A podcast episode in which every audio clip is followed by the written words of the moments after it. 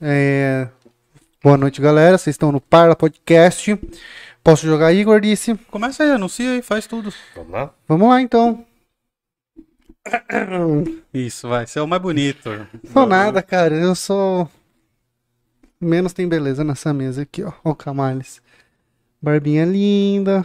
Por Gordinho. Tinder Boy. Tinder Boy já era, mano, não entra faz tempo. Não entra, Gordice. O que, que é isso, Tinder Boy? Tinder, Boy é as pessoas que frequentam o Tinder. É, que- Ah, é como a gente sim, chama é eu- gordinho. sou o único solteiro do rolê É. aqui. E eles ficam falando que eu tenho Tinder, nem tenho. Nunca nem baixei isso aí. E É, quem tá na live tá de prova. E já foi bloqueado. Opa, quem tá na live aí? Vamos ver os nomes, né? Às vezes aparecem uns comentários aqui na live, assim, aí eu já desconfio, depois eu só É. pergunto. No A Instagram. Foca, foca aí no bagulho. É, vamos lá, vamos lá, vamos lá, Vamos começar. Bom, boa noite, galera. Vocês estão no Parla Podcast e hoje nós estamos com. Hoje é o Filobrizando, né? Na realidade. Sim. É o Filobrizando especial. E o Dão, com quem nós estamos hoje? Calma, quem é você? Ah, eu sou o Fabrício Eusébio. E eu sou o Camaleão Albino. E você está no Parla Podcast, aqui no Filobrizando, que é o canal, né? Que é o canal, já, já caguei tudo. O Filobrizando é o quadro dentro do Parla Podcast. Isso. Hoje a gente está recebendo aqui um convidado especial que estava numa live ontem. A gente arrastou ele de São Paulo para cá, né? É o Anderson Dutti. É o Anderson que tem que pronunciar. Eu fiquei sabendo ontem, né? Eu pronunciei E eu errado. falei errado também. Assim como também pronuncio meu nome errado toda hora, mas É, a enfim. turma te fala. Wildon, é camaleão seu nome, né? É, meu, meu nome agora é Camaleão. É Já, Camaleão. A partir de agora é Camaleão. Você tá no Parla Podcast, vem sentando, vem se ajeitando aqui. A gente vai falar um pouco de Nietzsche, vai falar também das experiências do nosso convidado. Tenho que também apresentar o nosso gordinho de sempre, que tá do outro lado da mesa hoje. Mas antes de jogar lá pra mesa, vamos falar rapidinho dos patrocinadores para depois Bora. a conversa ficar livre, beleza? Bora. Beleza. Então, primeiro eu queria agradecer a pizzaria Giuseppe. Já está chegando. Já tá tá estourando chegando. já já aí pra gente. Daqui a pouco chega. Para você que é de Jundiaí região e queira pedir uma pizza, os telefones estão na descrição do vídeo, beleza? Se você falar que viu no Parla, tem Ele 10% de desconto. 10% de desconto. Beleza? Mas tem que falar que aqui no Parla tá- Podcast. Isso. Tá bom? Parla Pizzaria. Giuseppe. Certo. Isso aí. Também queria agradecer a EC Pinturas, tá? Para você também que é de Jundiaí região, a EC Pinturas é uma empresa especializada em pinturas Manutenções. na, e manutenções gerais Serviços manuais, marido de aluguel. na região, tá? É, pode procurar eles lá no Instagram, arroba ecpinturas, E.C.Pinturas. e.c.pinturas, beleza? Se E- falar que viu aqui, desculpa te cortar, se falar que viu aqui, O o orçamento- orçamento, é gratuito. Isso, os caras trabalham e são caprichosos. Beleza? É, e Quem quiser também, alugar um apartamento, quem quiser alugar um apartamento, estamos alugando. quem Em quer comprar um. Celta quatro portas. Não, mas apartamento está. Nossa Quem senhora, quiser tá- alugar o É. apartamento, dá um salve lá no Instagram. Tá, o que que aqui é? Mercados Futuros? Aqui é O que que tá rolando? Que eu não tô sabendo. Feira do Parla. Viramos, viramos mercado Acionistas, né? Tem livro. Tem livro também, se quiser comprar um livro. Acionista sem dinheiro. Mas, ó, tá lá no nosso- na nossa descrição aqui, tá tudo informadinho. Agradecer muito a Pizzaria Giuseppe, a IC Pinturas e, sobretudo, também aqui a produtora Move 8, Move 8. né? Que é onde a gente tá trabalhando. Se você quer investir na arte, se você tem interesse em financiar projetos, se você quer desenvolver o lado artístico, Principalmente o nosso. aqui. principalmente o nosso aqui, nos dando força, venha para Move 8. É só ir lá no Instagram e digitar Move 8, né? Que vocês vão ser bem recebidos pela Tainã e por todo mundo aqui, tá bom? Isso, joga um caminhão de dinheiro em nós que a gente fala bem de você. Isso, isso. E, bom, aí o que acontece?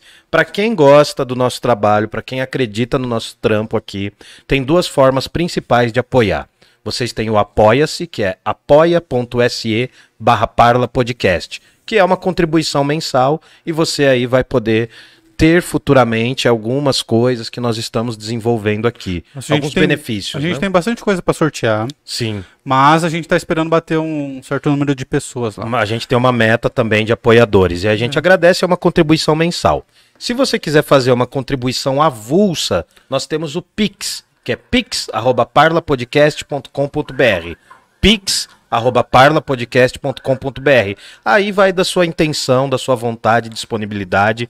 Você pode contribuir com um valor mínimo até o valor aí onde as suas possibilidades permitirem. A sua E- imaginação a é o limite. deixar isso, exato. E tem uma terceira forma de você contribuir muito pra gente, que é curtindo, se inscrevendo, comentando, divulgando aqui, porque a gente faz a coisa com coração aqui, a gente tá despejando todas as nossas forças no projeto. Então, se você puder curtir, comentar, compartilhar, espalhar pros amigos, pros inimigos, pros primos, pros parentes, pra sogra, pro tio, é uma força também que você nos dá, tá bom? Lembrando que a gente tem esse canal aqui, né, do Parla Podcast, e tem um canal de cortes para quem tá com mais pressa de ver e pegar as informações mais rápido, tem o Cortes do Parla. Além disso, você pode curtir a gente lá no Instagram, que é arroba Parla Podcast. Uou, Cansou? bastante coisa, Beleza. né? Antes, coisa. antes a gente informava duas coisas, agora tem 200, É que a gente né? tá ficando rico com isso, É, né? com certeza, magnatas. Mas bom, hoje a gente vai fazer um especial, só para sintetizar.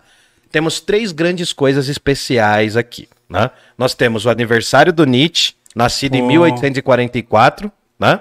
Nós temos o aniversário do Foucault, que eu não lembro o ano que ele nasceu, acho que deve ser 1940 e pouco. Foucault. Foucault, Michel Foucault. Foucault. É, Foucault. Foucault. E nós temos uma data fundamental que é e precisa ser lembrada cada vez mais, que é o Dia dos Professores e das Professoras, que se vocês não sabem, esse feriado só foi possível graças a uma deputada de origem humilde e negra. A gente vai falar sobre isso Sabe também. onde eu aprendi isso? 15 Onde? de outubro de 1926. 15 de outubro de 1926 é o Michel Foucault. E Isso. 15 de outubro de 1900 e 1844 é o Nietzsche, e aí o Dia dos Professores também é celebrado hoje. E para a gente fechar tudo isso, amarrar todas essas informações, a gente está recebendo aqui o dono do martelo. Foi lá que eu aprendi. Ah, Foi lá que eu aprendi que a, que a deputada, mulher, É sério, Antonieta de Antonieta, Antonieta Barros. de Barros, eu tava tentando lembrar o nome dela. Negra, É isso, foi a primeira a estabelecer aí. Não, foi a primeira mulher- é, deputada negra, né, que no Brasil e também foi a que criou essa data do Dia dos Professores. uma dobradinha, né, cara? Nossa. Primeira E mulher. por que hoje? Como assim? Por que hoje? Porque hoje é o dia dos professores.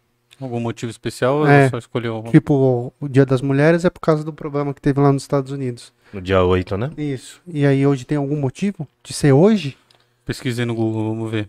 Cara, eu não, eu não sei exatamente também, mano. Eu sei, eu sabia dessa história, dessa deputada, mas eu não sei se tem algum patrono da educação que teria nascido nesse dia. Me, me foge também. É, eu nunca peguei curiosidade por que exatamente o dia de hoje, Deve né? ter Fora além dessa curiosidade dessa deputada que foi que estabeleceu o projeto primeiro de Santa Catarina, se eu não me engano, e depois se estendeu para o Brasil A inteiro. primeira mulher, a primeira deputada negra era de Santa Catarina? Acredito que sim. Nossa. Acredito- Nossa, Acredito olha como sim. Santa Catarina foi pra trás. Não, né? essa informação foi nova para mim também. É, Eu- eu um beijo, Santa tempo. Catarina. Vocês estão ruins, hein? Não, mas eu... Voltaram um É. pouco, né? Tinha que. Que Ah, pras tem um bases. motivo, ó. É, Ah No lá. dia 15 de outubro É. de 1826, Dom Pedro I, imperador do Brasil, sancionou a lei que criou o ensino elementar no Brasil. ah, tem, tem essa verdade. ponte, sim. Tá? É verdade. Bom, aí já fica, né? Mas eu sou mais a deputada do que o Dom Pedro. Ah, não, não é mais Simplesmente. porque, tipo assim, o porquê ela apresentou o projeto sendo hoje o dia, entendeu? Ela podia, Joga pra nós a câmera, gordinho. Aí. ela podia ter apresentado em qualquer dia, né? Ah, entendi. Não, mas então, cara, o lance, eu acho que é importante a gente falar disso também. né? Acho que é, que é muito válido trazer essas informações.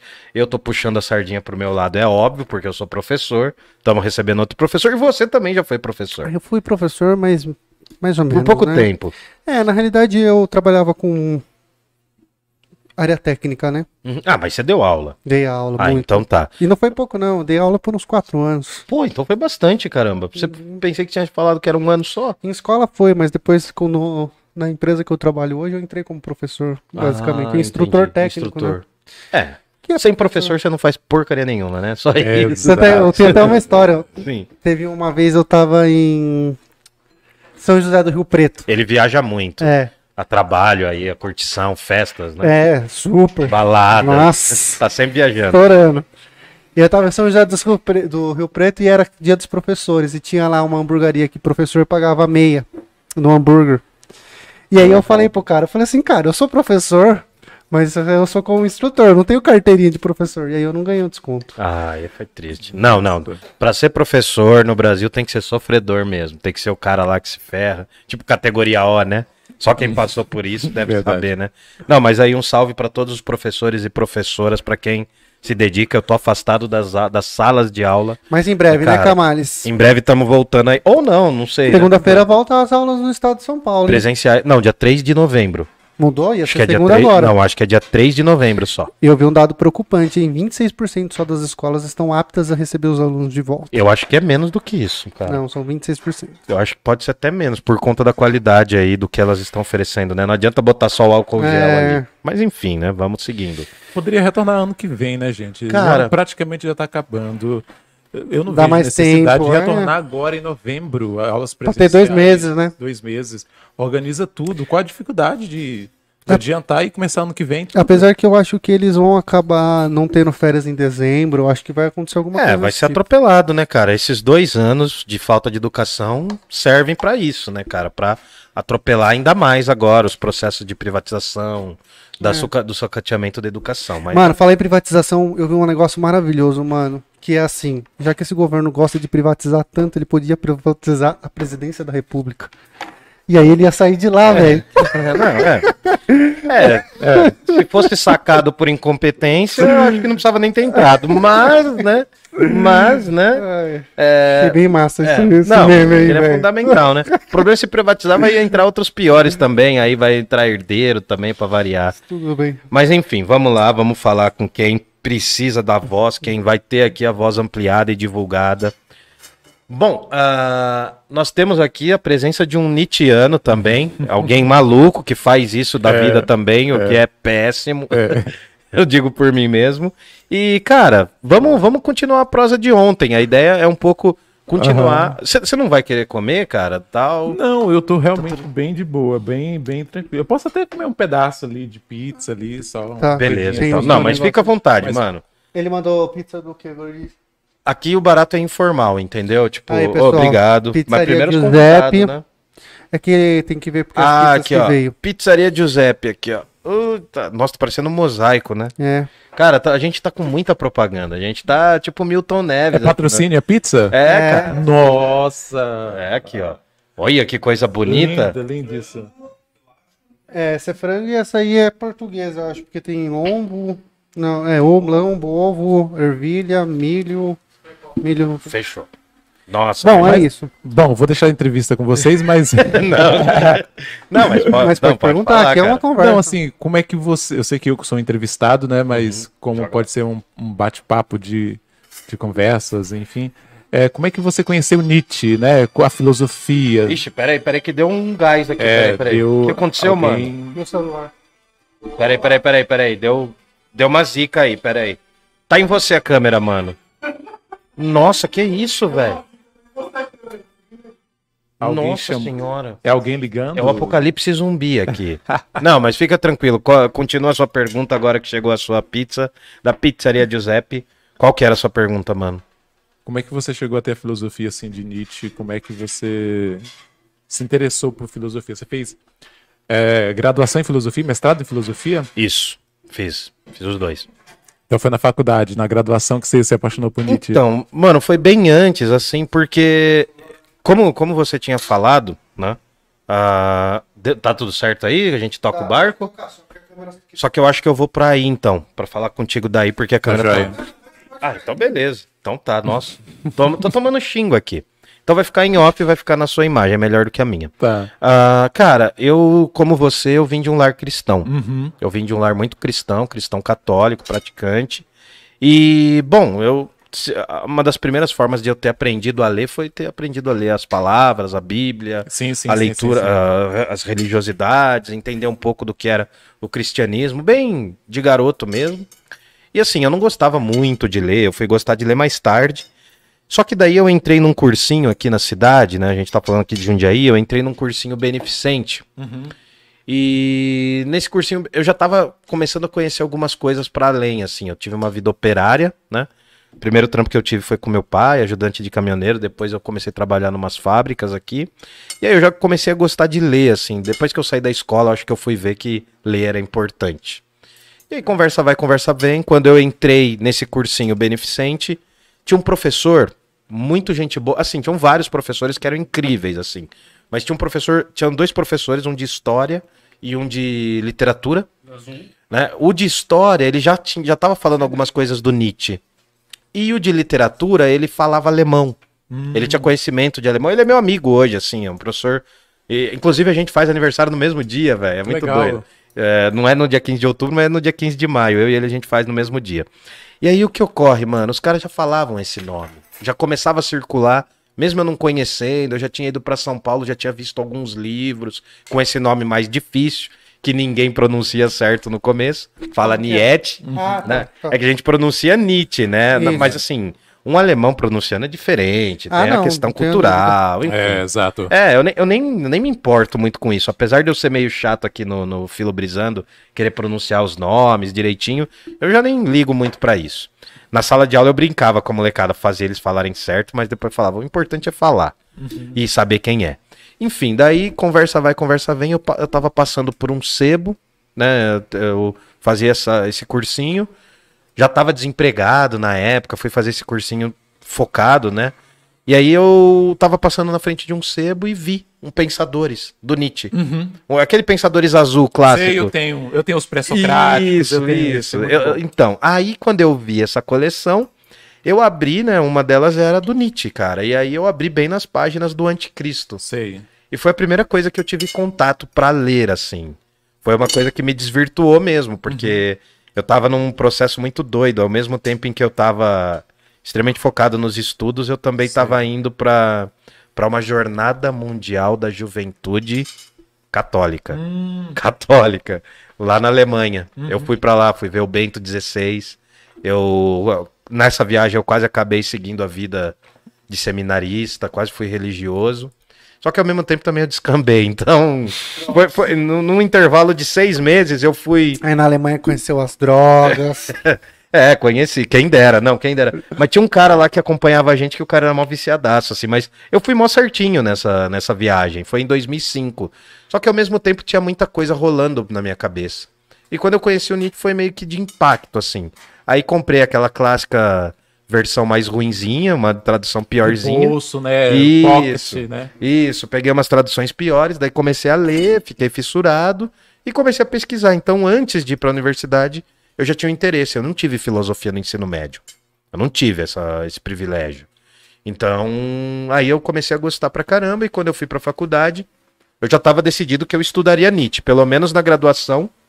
Nossa, ligou a turbina do É, não avião tô aí. sentindo calor, não. Você pode virar. É, pode, mano, muito forte. Tá muito forte. né? E aí, o que que acontece, cara? Eu, eu passei a curtir pra caramba, fui fazer graduação de filosofia. Não era a minha primeira intenção. Eu queria entrar em história. Só que acabei entrando em filosofia, gostei e tô aí, mano. Fiz o mestrado. Eu, eu... Antes de eu entrar, não sei se você já ouviu falar daquele Oswaldo Jacóia Jr., professor Já- da Unicamp. Sim, eu os conheço. Cara, eu peguei uma revista de filosofia que tinha desse cara e ele tava falando assim, mano, era incrível ele falando de Nietzsche na revista. Tinha umas conversas dele lá falando sobre Nietzsche. Eu achei incrível, mano. Então eu já tava lendo, já juntou a vontade. E quando eu entrei na universidade, eu fiz iniciação científica dois anos, com um orientando do Jacóia. E aí o ápice da minha graduação foi quando o orientando do Jacóia, meu professor, me apresentou pro Jacóia. Aí eu fui fazer matéria de mestrado lá na Unicamp e tal. Então foi isso, cara, meu percurso. Mas assim, da mesma forma que o Schopenhauer tirou o Nietzsche do caminho religioso, por conta do livro, Mundo com Vontade de Representação, o Nietzsche me tirou do caminho religioso por causa do anticristo. Aí eu comprei uma versão do anticristo e eu ia lendo no trem. Justamente pra provocar as vovozinhas, assim, sabe? Tipo, algumas falavam, o que, que você tá lendo aí, menino? Falava, tô lendo o anticristo. Daí, Ah, isso é do demônio. Enfim, daí ficou isso, cara. Mas me marcou muito. Foi uma... É um dos filósofos, assim, acho que tá no top 4, assim, que foram fundamentais pra minha formação. Depois eu fui estudar sério. Vi que o Nietzsche não era, não era uma coisa só emo, assim, emocionante. Mas, enfim, É. foi essa a ideia. Esse processo todo. Mas falei mais do que você já, mano. Não, Desculpa. mas não, que isso. É, É. conduz aí a entrevista. Não, só o não. convidado. Não, não. É, não, ele é só o convidado. Eu Eu tô esperando convidado. o gordinho, eu tô esperando o gordinho parar. Eu fiquei nessa É. gastação pro gordinho parar aqui, dar uma atenção. Não, mas eu quero você pertinho da gente, fofinho. Ah, então tá. Não, mas Não, mas cara, assim, e eu gostei muito de ter falado ontem porque assim, eu queria ter uma noção de qual religiosidade você veio. Sim, sim. Eu queria ter essa noção. Então, assim, eu fui criado é, no lar cristão protestante, né? Cristão protestante, não católico. E aí eu saí de casa com 13 anos de idade, Caramba. né? Saí, fui gentilmente expulso de casa pelo meu pai, enfim, Sério, uma confusão. Assim, eu, eu nasci num lar bem problemático, assim, bem uma família bem desestruturada economicamente, psicologicamente, enfim, tudo. E só que desde a infância eu sempre olhei para a educação como uma possibilidade de transformação, como um assim, uma luz mesmo, né? Desde pequeno mesmo. E os professores desde a infância falavam: "Não, Anderson, você é muito talentoso". Eu sempre sentei na primeira fileira da cadeira. Eu, eu sempre fui uma criança no ensino fundamental e também no ensino médio. Eu sempre fui uma criança isolada de todo mundo, né? Eu tinha um, um- algo que incomodava dentro de mim quando eu olhava para minha família, quando eu olhava. Eu sou da Bahia, do interior, para quem não conhece, sou baiano, é, sou de uma cidadezinha bem próxima à cidade de Teixeira de Freitas. Não sei se vocês conhecem a- o, extre- não o extremo sul da Bahia, né? Não, eu já fui pra Bahia algumas vezes, mas fui aqui no Lauro de Freitas ali, é, Salvador, Aham. mas aquele pedaço central, acho que pode ser. Eu, du- durante muito tempo, eu nunca falei a cidade onde eu morava, porque assim, eu tenho péssimas recordações, eu tenho assim lembranças terríveis. Mas é, de, de lá pra, de uns dois meses pra cá, eu venho falando porque eu lancei o livro e eu achei importante falar de onde eu realmente é, vim e tirei o mistério. Aí o nome da cidadezinha, é, ela se chama Itamaraju. né? É uma cidade bem pobre, feia, horrível, péssima, não tem nem semáforo, assim. A cidade tem, é, não é asfaltada, é barro ainda, até hoje. E aí eu nasci nessa cidade, e aí eu saí de casa com 13 anos de idade e fui morar no Espírito Santo, né? Aí fui morar no Espírito Santo, na casa de parentes, enfim, meu pai expulsou de casa, foi um rolê. E aí fiquei morando de favor lá, e aí, 13 para 14 anos de idade, eu entrei na igreja é, Assembleia de Deus, né? É igreja muita Evangélica, né? é, evangélica, protestante e tal. Foi uma vontade sua? Não, não foi, uma foi, uma, foi uma condição, assim, foi um imperativo categórico da minha irmã. Pra você continuar morando. Foi seu aluguel.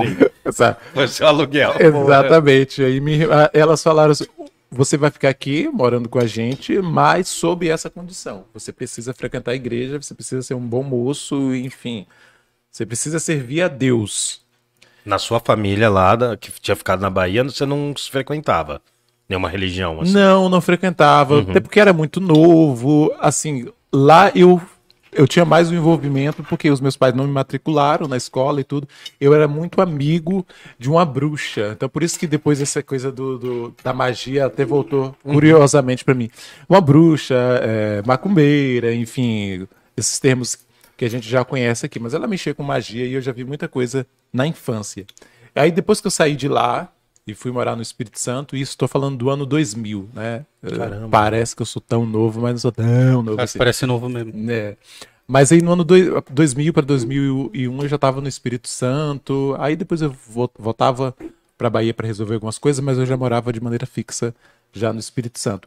E aí lá eu estava frequentando a igreja Assembleia, mas eu sempre fui uma pessoa muito ativa na igreja. Eu não fui. Existem muitas pessoas que frequentam a igreja, mas assim, Só vão. é, só vão, né? Não leem a Bíblia, né? Pessoas, ah, Tem muita gente que está na igreja que não lê a própria Bíblia. mais maioria, confortável. maioria. É mais Maioria. confortável. Eu acho que é o maioria. 95% das pessoas que estão na igreja. Eu posso estar exagerando aqui, mas Não, eu, acho falo que- isso. eu acho que na é minha- mais. Até Eu mais. que é mais. Elas, eles não leem a própria Bíblia. Eu falo isso que minhas irmãs mesmo, pessoas que estavam próximas, não liam a Bíblia. Mas eu tinha curiosidade muito de entender a É que assim, eu acho que não é nem o fato de não ler, mas é o fato de como ler a Bíblia. Entendeu? Até o Porque, entender. vamos pegar o exemplo da avó. A avó sentava lá e lia. O dia inteiro lendo. É. Mas o, o modo que, você, que eles leem, tipo assim, é. pô, Eu acho que assim, a, a grande massa assim, explicar. Isso religiosa. chama irrefletido. É. Não reflete sobre. É. É verdade. É uma leitura irrefletida, verdade.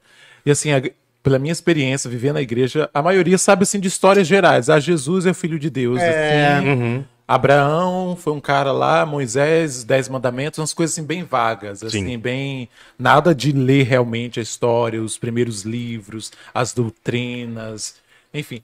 E aí eu comecei a trabalhar como na igreja, né? Eu comecei a trabalhar como líder de jovens. Uhum. Comecei Caramba, liderar- mano. Aí eu comecei a liderar jovens. E aí eu saí da igreja Assembleia de Deus, que eu comecei a ver muita coisa errada na igreja, e aí eu entrei para uma igreja um pouco mais tradicional, igreja batista, né? Aí na igreja batista, aí eu comecei a, a, a participar, a ser líder de jovens é, em coral, né? Eu comecei a cantar em coral. Isso foi muito legal, foi muito é, importante assim para o meu desenvolvimento, para falar com o público, não ter ver- vergonha de falar com as pessoas. Isso me ajudou muito. Essa parte da igreja, eu acho que na verdade ajuda todo mundo que sai da igreja, que atua, na verdade, acaba se desenvolvendo no- nessa coisa da comunicação, de verdade. falar com pessoas. Então, Você chegou a aprender a tocar um instrumento? eu ah, cheguei a estudar teclado, Ah, cheguei entendi. a estudar, aprendi assim a ler partitura, eu li a partitura, é, tanto de teclado como também partitura para cantar. Então eu, eu tive noção, é, estudei canto durante dois anos, me formei, fiz é, técnica vocal, é, peguei diploma e tudo. Caramba. É, então eu era muito ativo real na igreja. E aí na igreja batista, foi na igreja batista que começou assim toda a minha revolução com a filosofia, com Nietzsche.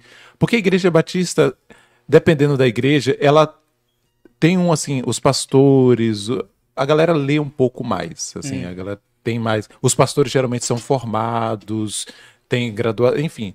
O, o meu re- o regente do, do coral, ele era um cara assumidamente gay e estava na igreja batista e um cara era um cara formado e a igreja tem igreja que tolera, tem igreja que não tolera, né? Mas enfim, aí- ali eu comecei é, aí foi quando aconteceu aquilo que eu te falei do Sim. de eu participava de grupos de debates e tal. E ali eu conheci Nietzsche em 2011, né? Conheci Nietzsche, já estava na faculdade. Você lembra exatamente o momento em que você conheceu Nietzsche, o que te levou a, sei lá, a primeira obra do Nietzsche? Le- lembro, porque tudo que eu fazia hoje, quer dizer, tudo que eu faço hoje em relação à filosofia, crítica à sociedade, eu fazia ao contrário, só que religioso. Eu fazia ao contrário religioso. Tinha blog, escrevia, tinha página religiosa, página Já mexia com a internet, então. já mexia com internet, só que pra, exclusivamente para pessoas cristãs, né? Então eu, escre- eu já estava ali engajado na internet, nos debates, enfim, Como convencer um ateu. É, assim. exato, eu- Sim. Esses dias eu vi um Sim. vídeo aí. fui, fui, de- fui convencer um ateu, virei ateu.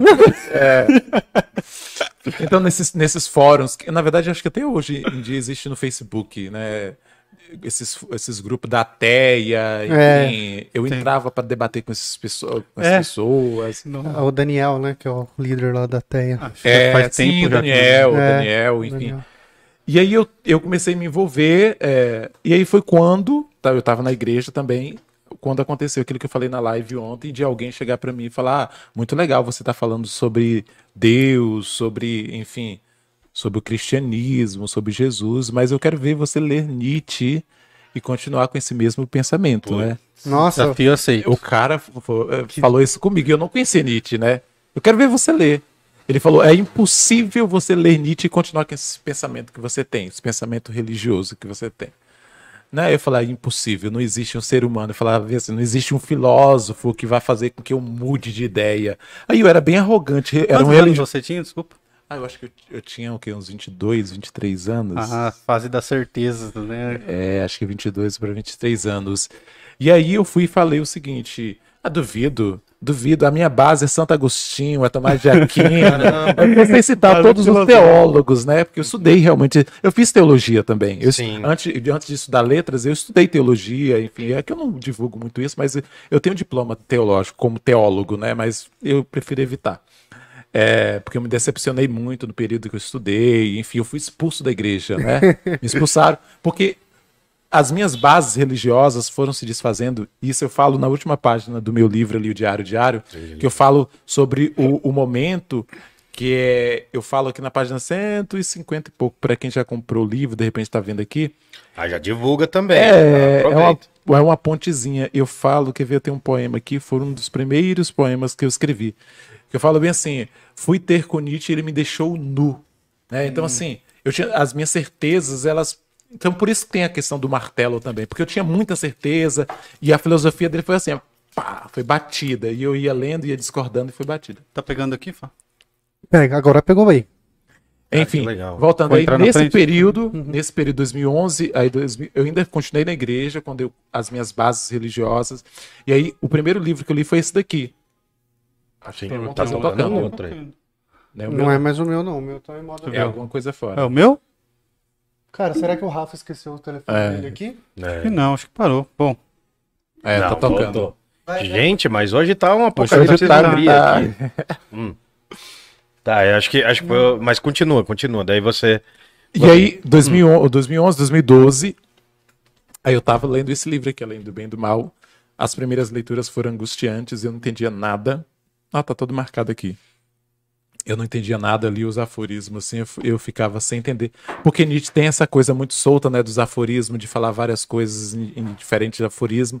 E eu não tinha base nenhuma em, em relação a- a- ao estilo de, de escrita dele. E eu achava muito confuso. Eu falava, nossa, aqui ele tá falando de mulher, aqui ele tá falando de sociedade, não tem uma, uma ordem. Depois que eu fui entender que Nietzsche não é um filósofo sistemático, que ele não é esses filósofos tipo Hegel, Kant, que tem uma coisa muito sistemática, organizadinha. Ele tem uma forma diferente de filosofar.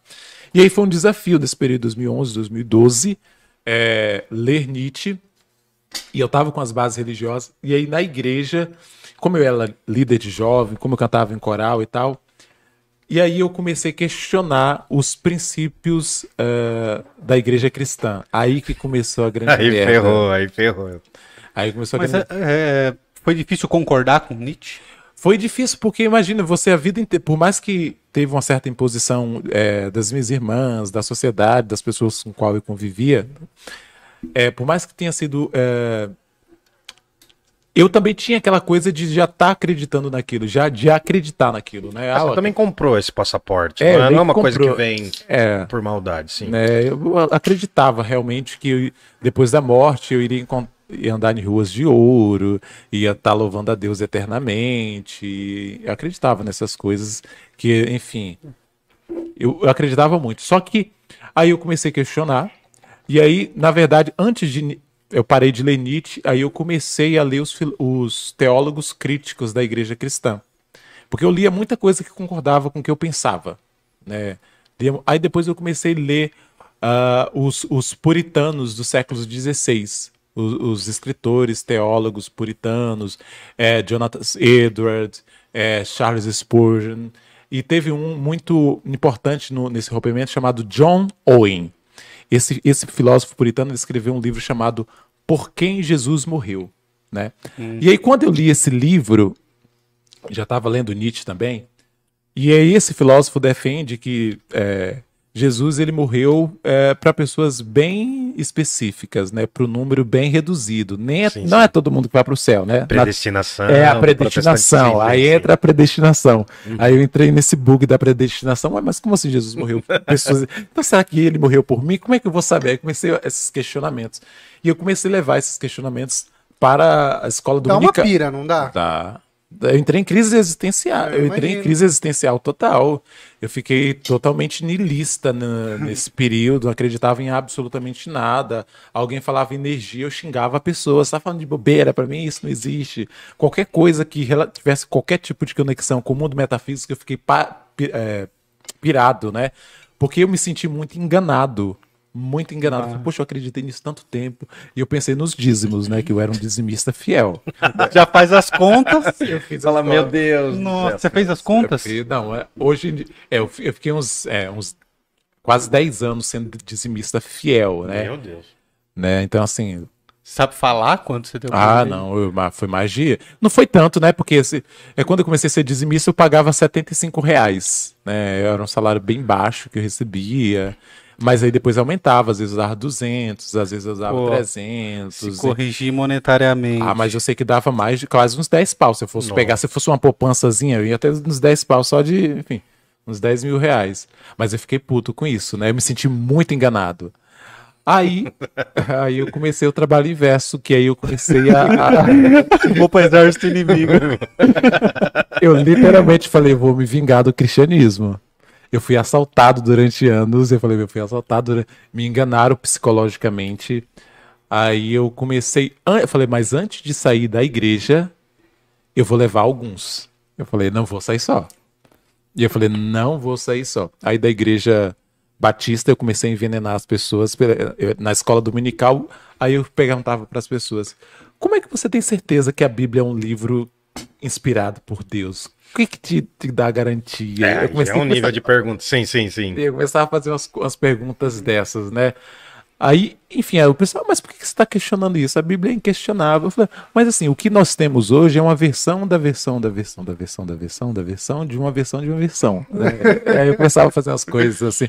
Por que, que Deus criou o mal? Aí eu começava a perguntar isso para os pastores, né? Qual é a origem do mal? Aí eu perguntei para o pastor. Sai endemoniado. É, eu perguntei, perguntei pro pastor uma vez o seguinte: é, se Deus é totalmente bom, uma pergunta bem boba, bem clichê, né? Mas ele sabia responder na. Se Deus é totalmente bom, por que, que ele criou um diabo para nos testar, no- nos testar, né? Né? De onde surgiu o mal exatamente? E aí comecei a fazer essas perguntas até ser expulso da igreja. Como é ser expulso? Ele te Não, convida a sair e fala, o, viu, não é você vir o- mais? o pastor chegou, me chamou na escola dominical, me deu um sermão de uma hora. Quando ele soube que- algumas pessoas, o filho dele começou a falar para ele, começou a, nas reuniões dominicais, começou a gravar o que eu tava perguntando, o que eu tava questionando, olha só. E falou, aqui ó, pai, ó, o filho dele. Aqui, ó, pai, o que, que o Anderson, que é o Tá líder de destruindo jovens, minha, minha herança. decorar exatamente. Porque nas escolas dominicais eu comecei a falar do salário do pastor. Nossa, que da hora, cara. Que da hora, que da hora. O, literalmente o fogo no parque é essa definição. Fogo no paraíso. saí de questionar a Bíblia, eu fui falar, vocês sabiam que a escola do eu falei, você sabia que a igreja, falei, falava para as pessoas, você sabia que a igreja ela paga é, um plano de saúde de 4 mil reais para o pastor? Caralho. Vocês sabiam que a última viagem dele para a Grécia foi a igreja que pagou? Nossa. Ah, Eu exigi as notas fiscais da, da equipe administrativa, dos gastos do pastor. Chegava, cadê os gastos do pastor desse mês? Eu quero ver quanto que ele gastou em. E aí isso aí começou a causar intriga, né? É, você foi um pequeno Sócrates ali, É, né? eu Você comecei- começou a gerar questionamento, é. Eu comecei. Aí tem que tomar cicuta, filho. Tem que sair. Tem que ser convidado a se retirar. E aí? Cara, que massa. E aí o pastor foi e tomou conhecimento, né, do que eu tava fazendo. Ah, aí falaram, ah, tem um, um garotinho revolucionário aí. Porque a igreja era de mil membros, entendeu? A igreja Uma gigante. igreja grande. Uma igreja igreja gigante, grande, assim, com, com, com estrutura bem grande, né? Com coral, com, com salário para músicos, com salário para a igreja é bem grande. E eu comecei a questionar todos esses gastos, né? Eu falei, eu pago dízimo, eu sou membro aqui da igreja e eu exijo saber com o que, que o pastor tá, tá gastando, né? Aí eu comecei, quando eu falei sobre o valor do carro que o pastor comprou, nossa, aí Nossa, mano, mas você foi. Eu- E você durou bastante ainda. CPI da igreja, né? Complicado. Aliás, se eu fizesse uma CPI aí das igrejas, meu Deus, quanto que a gente ia ver, né? Nas, nas, reu- nas igre- nessa igreja que eu participava, tinha as reuniões administrativas, né? Se eu estiver Nossa. falando demais, vocês podem me cortar. Não, não, mas tá, tá aqui tá pra lindo isso, essa né? história. Tá lindo. Tá aqui pra isso. nas reuniões da escola dominical, na, dominical não, tinha umas reuniões administrativas, né? Que era para falar dos gastos, mais ou menos. Mas eles sempre falavam por cima. Eles sempre falavam por cima. Aí eu levantava a mão. Tá faltando tal gasto de tal dia que você fez. Nossa. Foi, e eu, aí, aí os meus amigos da igreja começavam a me futucar assim, por que, que você tá falando isso? Você é louco, você é louco. Aí o pastor chegou, primeiramente me tirou do coral, né? Me tirou do coral. Eu fazia uma das vozes principais, uma das vozes bases. Eu fazia a voz do barítono e do baixo barítono. E não tinha outra voz. Não é que eu era fodão, mas na igreja eh, não tinha outra voz de base. Eh, e eu conseguia fazer muito bem aquela voz assim. A voz bem de base. Nossa, canta um pouco. Não, não, voz. não. Achei da hora, mano. Ele tem uma voz bem impostada, cara. É bem grave. mesmo. Caralho, mano. Outro mó da dia que sabe, né? aqui. E aí eu, come- eu fazia essas ah, a voz de base, né, para cantar na igreja e tal. E aí a, a líder, né, que fazia o back vocal, ela chegou. O Anderson, olha só, você é muito importante aqui no coral. A sua voz é bastante interessante e tal. E a gente não quer perder, não quer perder você, né? Você ministra muito bem, você sabe conversar com a galera. Mas assim, a gente ficou sabendo. Aí eu falei, ah, nossa. Pare, por favor. Eu já fiquei assim, a gente ficou sabendo que você andou fazendo assim uns, question... uns questionamentos, assim, você andou fazendo. É, incomodando assim um pouco, questionando um pouco o salário do pastor e tal. E assim, é, infelizmente você não tem como continuar. Bom, você tem como continuar, mas é se você não falar mais nada, se você. partir de hoje. Enfim, a partir de hoje, você pode esquecer tudo. E aí a gente ensaia aqui agora, tranquilo, e pronto, de boa. Esquece, esquece esse negócio de questionar a Bíblia, a salvação. Aqui não há lugar pra É, questionar. questiona, é. né? Aí eu fui e falei, olha, então, se essa é a posição do pastor, né? Se essa é a posição de vocês, tudo bem. Eu não vou é, continuar mais com vocês e continuarei questionando a igreja, continuarei questionando os dogmas, os princípios. Eu comecei a investigar tudo sobre aquela igreja, sobre todos os to- todos Todas as gastos esferas. todas as esferas, tudo que, Que eles legal. gastavam. E aí isso incomodou muito, né? Aí, beleza, eu ainda continuei na igreja, eu perdi tudo, né? E eu passei só ser um membro, um membro ali que só frequentava, só tinha direito aí. E isso assim, você já nem abraçava as ideias mais. Nem abraçava, Você assim. tava indo só pra, pra semear a discórdia. É, eu ia só, eu já ia propositalmente pra isso, né? Mochila de criança lá, É. mochila de criança já. Eu ia propositalmente pra isso. Eu sent- ia, sentava lá com outra amiga e falava: Isso é tudo mentira que você tá falando. Isso é tudo, é tudo bullshit. Tudo. E começava a envenenar quem tava do meu lado, né? Aí futucava alguém: Ó, é mentira que ele tá falando. Era bem assim, bem... Ah, eu queria ver. Era, eu incomodava demais. Porque eu, eu realmente fiquei muito revoltado e me senti enganado. Enganado total. Enfim. E aí até o pastor me chamou. Aí quando foi a expulsão, né? Quando chegou a expulsão oficial deles, me chamou na sala lá, que ficava no terceiro andar. Ele me chamou e falou: O Anderson deu um sermão lá, pegou lá, ele leu Coríntios capítulo 7 de, do Novo Testamento para falar sobre é, Paulo, né? Olha, eu vou falar aqui sobre as doutrinas da igreja, que não sei o que. Ele começou a falar, começou a falar. E aí eu falei, pastor, olha só, não é querendo te ofender, não, mas assim, você só, não tem, você só tem ensino médio, né? Assim, Nossa. foi bem assim, bem insuportável, porque ele tava me dando um sermão, me colocando como a pior pessoa do mundo. Como a- eu só Meio tava fazendo passivo-agressivo, assim, a pior maneira, né, cara, de você querer dar Aí eu falei, olha, eu entendo, você chegou a esse cargo de pastor, mas você, eu falo que você só tem ensino médio porque você, você desconhece a história da própria Bíblia, né? Você desco- desconhece a história da própria Bíblia, você, sa- você sabe uma ou outra coisa, eu deixei você falar durante o tempo todo, mas entenda a sua posição, você não me quer aqui na igreja mais, porque eu não sou interessante aqui para a igreja, entendo, super respeito essa posição. Você ganha muito, você ganha quase 10 mil reais aqui. Ainda dessa alfinetada, Você trocou essa. quase 10 mil reais aqui, é muito cômodo. A igreja comprou seu apartamento, a igreja comprou o apartamento do seu filho, o apartamento da sua, enfim, sobrinha, a igreja comprou tudo que você tem, foi a igreja que pagou, né? Então é muito cômodo. Então eu tô causando assim um certo desconforto porque você vai perder o seu lucro se eu continuar aqui, as pessoas abrirem, enfim, a mente e entenderem que elas, primeiramente, não são obrigadas a dar dízimo nenhum, né? Porque a gente tá falando aqui de uma história muito antiga e, enfim, da Bíblia. Eu comecei a jogar as coisas assim. E aí tinha um outro é, presbítero, né, que ficou lá olhando assim e ficou é, impressionado como eu, eu não tava, tava totalmente destemido. Eu falei, "Ah, já me expulsar mesmo, agora foda-se. Eu tava assim, não vou conseguir entrar mais na igreja, né? Aí eu falei tudo pra ele, né? E aí foi quando 2012, mais ou menos, ele me expulsou e eu ainda dei uma pequena chance uma outra igreja ainda. Que eu saí de lá, que aí um amigo meu falou: Ah, você que é questionador, você que gosta de falar de filosofia, etc. Tem uma igreja que vai te aceitar. Nossa, qual? Aí eu falei: Qual? A igreja presbiteriana. Ô, louco. Aí esse meu amigo era da igreja pres... ex-amigo, era da igreja presbiteriana. Já sabemos O spoiler. cara é discórdia, o cara é discórdia. ex-amigo. E aí ele me levou para a igreja presbiteriana. Aí era, é uma igreja um pouco mais cult real, uma igreja super chique. Normalmente os pastores todos têm doutorado, todos, em- todos da igreja presbiteriana. Você pode conversar com qualquer, qualquer pastor de presbiteriana, qualquer assim, eu falo qualquer porque eu conheci muito bem A eles. formação é alta. A formação é bem alta, eles são donos da Mackenzie, não sei se vocês sabem, é, da igreja presbiter- presbiteriana. E aí ele falou, ó, lá você vai conseguir dialogar com os pastores, lá você vai conseguir, enfim, conversar, porque eles entendem de filosofia. Você- Aí esse meu amigo, ah, você tá obcecado por esse Nietzsche aí e tal. Eu tava lendo muito realmente Nietzsche. E principalmente esse livro aqui, é Gaia Ciência. Ah, é um dos E- meus favoritos. Nossa. E aí eu fui para essa igreja presbiteriana, mas nela eu fiquei só três meses. Assim, foi, foi, assim, o suficiente. Aí muito conservadorismo, é, extremamente preconceituoso. Lá não me expulsaram, não. Lá eles me, me- foram super gentis comigo. Aí eu cheguei a participar de algumas reuniões. é, aí eu comecei a trazer um certo incômodo quando eu quis saber do financeiro da igreja. né?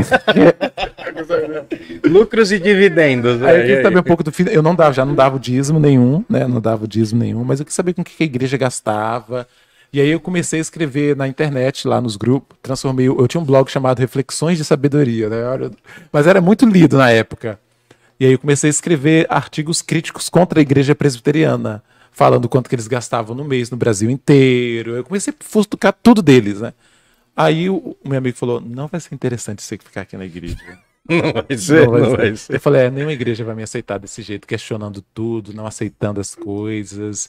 E eu falei, é melhor eu sair mesmo da igreja e fazer a minha espiritualidade da minha forma, né? Porque se existir algum, algum plano espiritual, se existir alguma coisa, eu tenho certeza que esse plano ou essa força não, não quer que eu esteja em um templo pagando dízimo, servindo a homens, aos homens, né? Enfim. Então você não chegou a ser ateu em nenhum momento. Cheguei, eu super, Ah, super tá. fui ateu, assim, ativista. Radical mesmo. Radical, Deus não existe. E, e logo quando eu saí da, da igreja presbiteriana. Aí depois eu comecei a frequentar o budismo, 2013, 2014. Eu comecei a frequentar reuniões budistas no Espírito Santo, comecei a conversar com a galera mais dessa linha de filosofia. E aí eu entrei mais, aí nesse período que eu passei a ser mais agnóstico que eu saí um pouco do, do ateísmo e fiquei mais numa espiritualidade, uma espiritualidade racional, existencialista. Enfim, eu medito bastante. Você acha que é uma- um lance da idade que te deu isso? Ou até a própria filosofia, o saber que só sei que nada sei, né? Eu acho porque Uma- o, o mundo. Não, eu acho que porque o mundo, como ele é, da forma como ele se apresenta, real, ele é, é muito cruel. Aham. cruel a essa concretude da vida, do dia a dia, do lidar, de...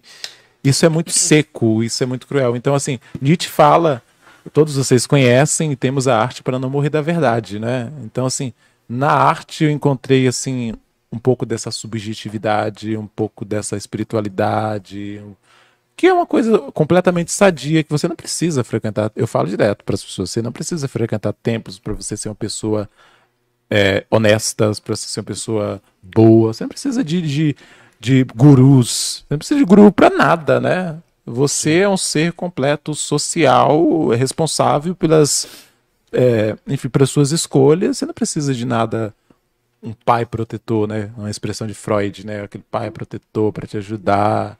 Enfim, eu entendi isso e comecei mais a relacionar com a natureza de maneira mística, spinoziana, de Deus ser o quê? Deus ser tudo, ser eh, o que acontece. Enfim, eu comecei a ter isso e eu fiquei mais leve, né? Eu fiquei mais leve, fiquei mais tranquilo. Não, mas fazendo. Uh, Pode. pode- Você ia falar? Não, Nossa, eu falei uma hora. Não, mano, mas não. Cara, a história é muito foda. Eu adorei, velho. Adorei mesmo. Mas, cara, isso, isso assim, isso me toca muito porque é muito parecido com as coisas que eu vivi também. E eu tinha esses debates muito no, no interior da minha própria casa, por conta do meu pai. eu- Nossa, a gente disputou muito nesse momento. E também era um momento em que eu tava crescendo, assim. Então, eu acho que uma certa dose de rebeldia, ela é necessária para acompanhar a juventude. Cara, mas você sabe que, fazendo um paralelo a mim, eu, desde quando eu me entendo, eu não acredito em Deus. E só que eu nunca fui o ateu rebelde. Eu nunca tentei, sabe? E, e até uma questão de, de que as pessoas falam, né? eu- que eu até vi lá na live lá, porque os ateus falam tanto de Deus. E na realidade, no meu caso, é mais porque as pessoas, quando descobrem que você é ateu, te faz tanto questionamento e te enche tanto o saco, pode deixar e te enche tanto o saco que daí você fica, você acaba falando de Deus. Mas pra mim foi um negócio muito transparente, porque eu tenho memória de no ensino fundamental eu já falar que eu não acreditava em Bíblia e tudo mais. Só que pra mim nunca foi um- uma questão de, ah, eu sou ateu, você que vai pra igreja, não sei o que, não sei o que. Pra mim sempre foi um processo muito natural. Porque tem um Né? lance, lance de ateus se sentirem superiores aos outros, É, é. né? por, por saber uma verdade que ninguém sabe, né? É, Por- mas eu por- também não. Acho que eu não tive É. isso também, não. Tanto que, tanto eu quanto meu irmão, nós não somos catequizados que falam. É, nunca. A gente é, não confirmou gente- nosso batismo. É. A gente, por sorte, nasceu numa família muito foda, Meus pais assim, né, foi- cara? foi Meus pais de boa, obrigaram assim. a fazer nada. Meu pai frequentava, quando era novo, a gente frequentava a igreja evangélica, frequentava pequenininho, porque meu pai ia e levava a gente. Mas aí, sei lá, meu pai também acho que começou a entender algumas coisas também. Aí meu pai largou. Ah, a minha avó, que mora com a gente, que é aquilo que eu tava comentando com você no carro, minha avó é bastante, sabe? Minha avó frequ... frequenta até hoje, né? Ah, mas pra gente foi muito natural, né, Murilo? Foi, acho que. que- Porque assim, eu vi muita gente sendo, eu segui a página da Teia e eu não tinha paciência pra página, Eu perdi a paciência porque também. também achava que era muita agressividade. É, eu também. E, e aí eu falava assim, mano, não é esse o caminho, sabe? Tipo assim, cada um vai acreditar no que quer. Eu. E assim, e, eu trabalhava muito na rua e, e o cara, eu instalava internet, ia na casa dos outros e instalava internet.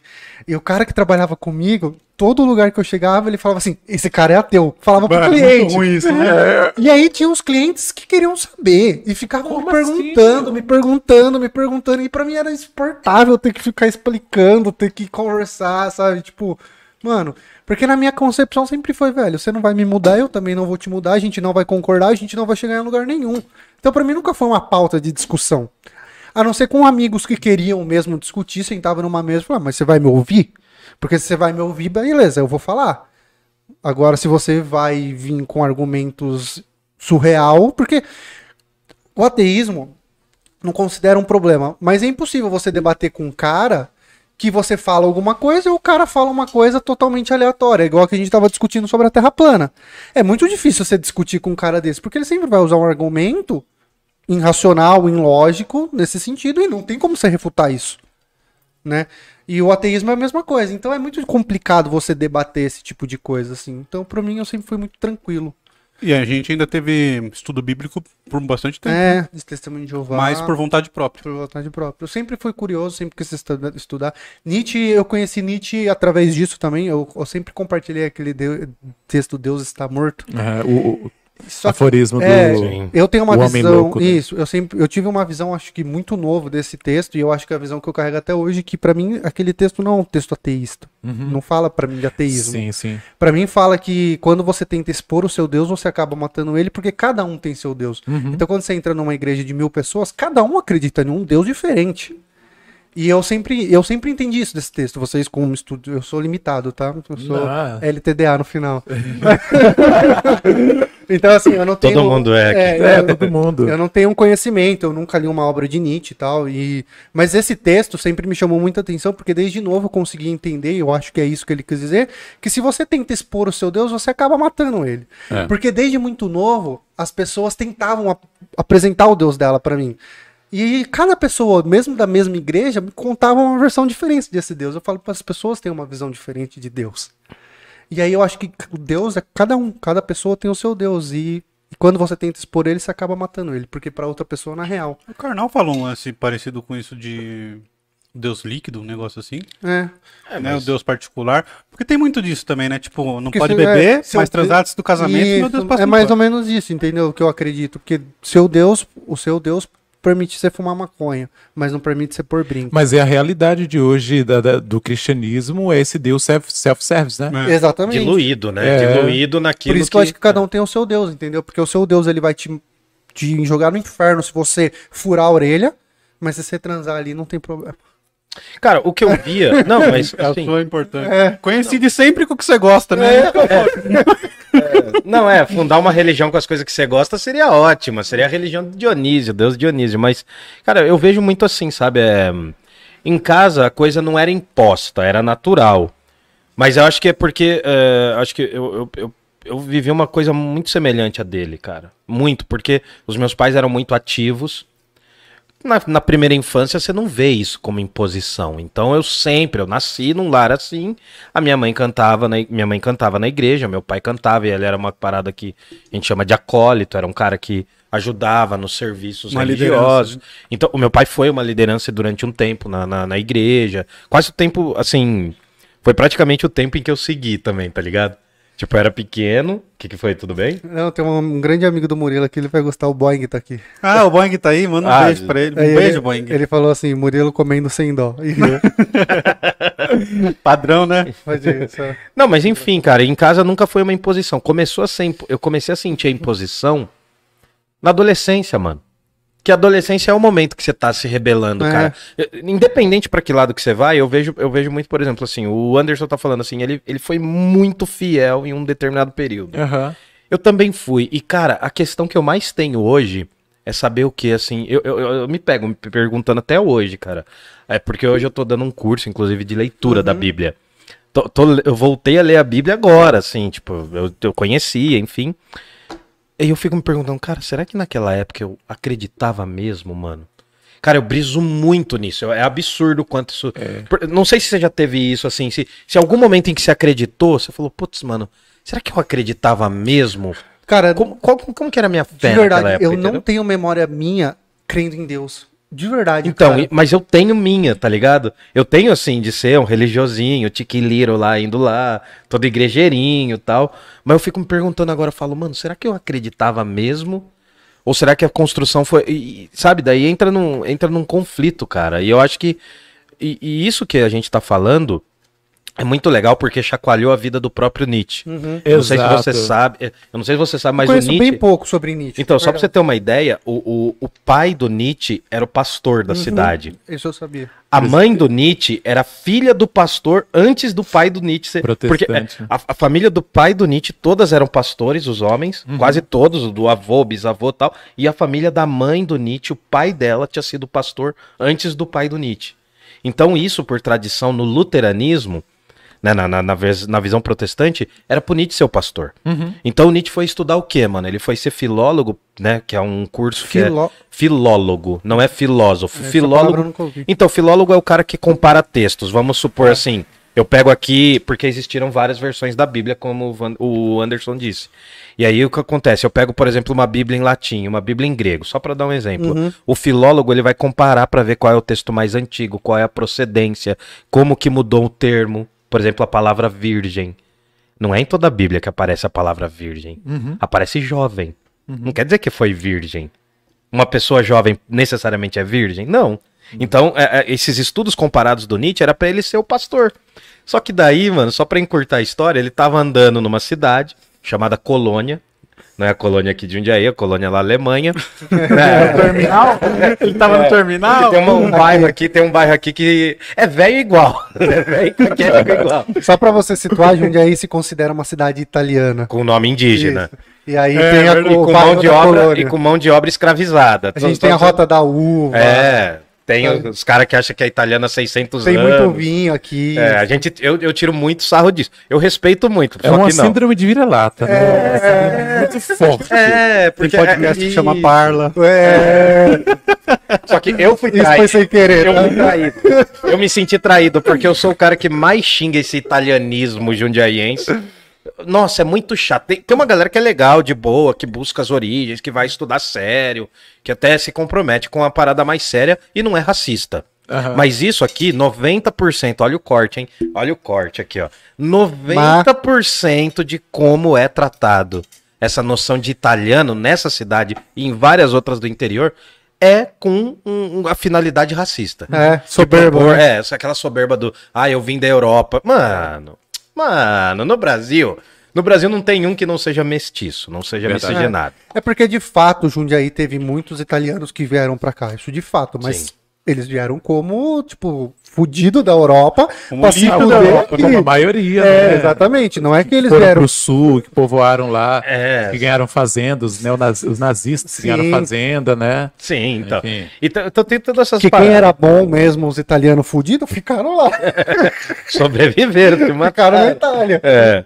Não, mas assim, só pra, pra resumir, o Nietzsche ele tava passeando nessa cidade. É uma história meio forçada, mas eu acho que é até real, assim. É uma, é uma história de encontros. Porque o Schopenhauer, um filósofo que vinha antes dele, tinha feito uma obra que fez um puta sucesso pra Alemanha da época.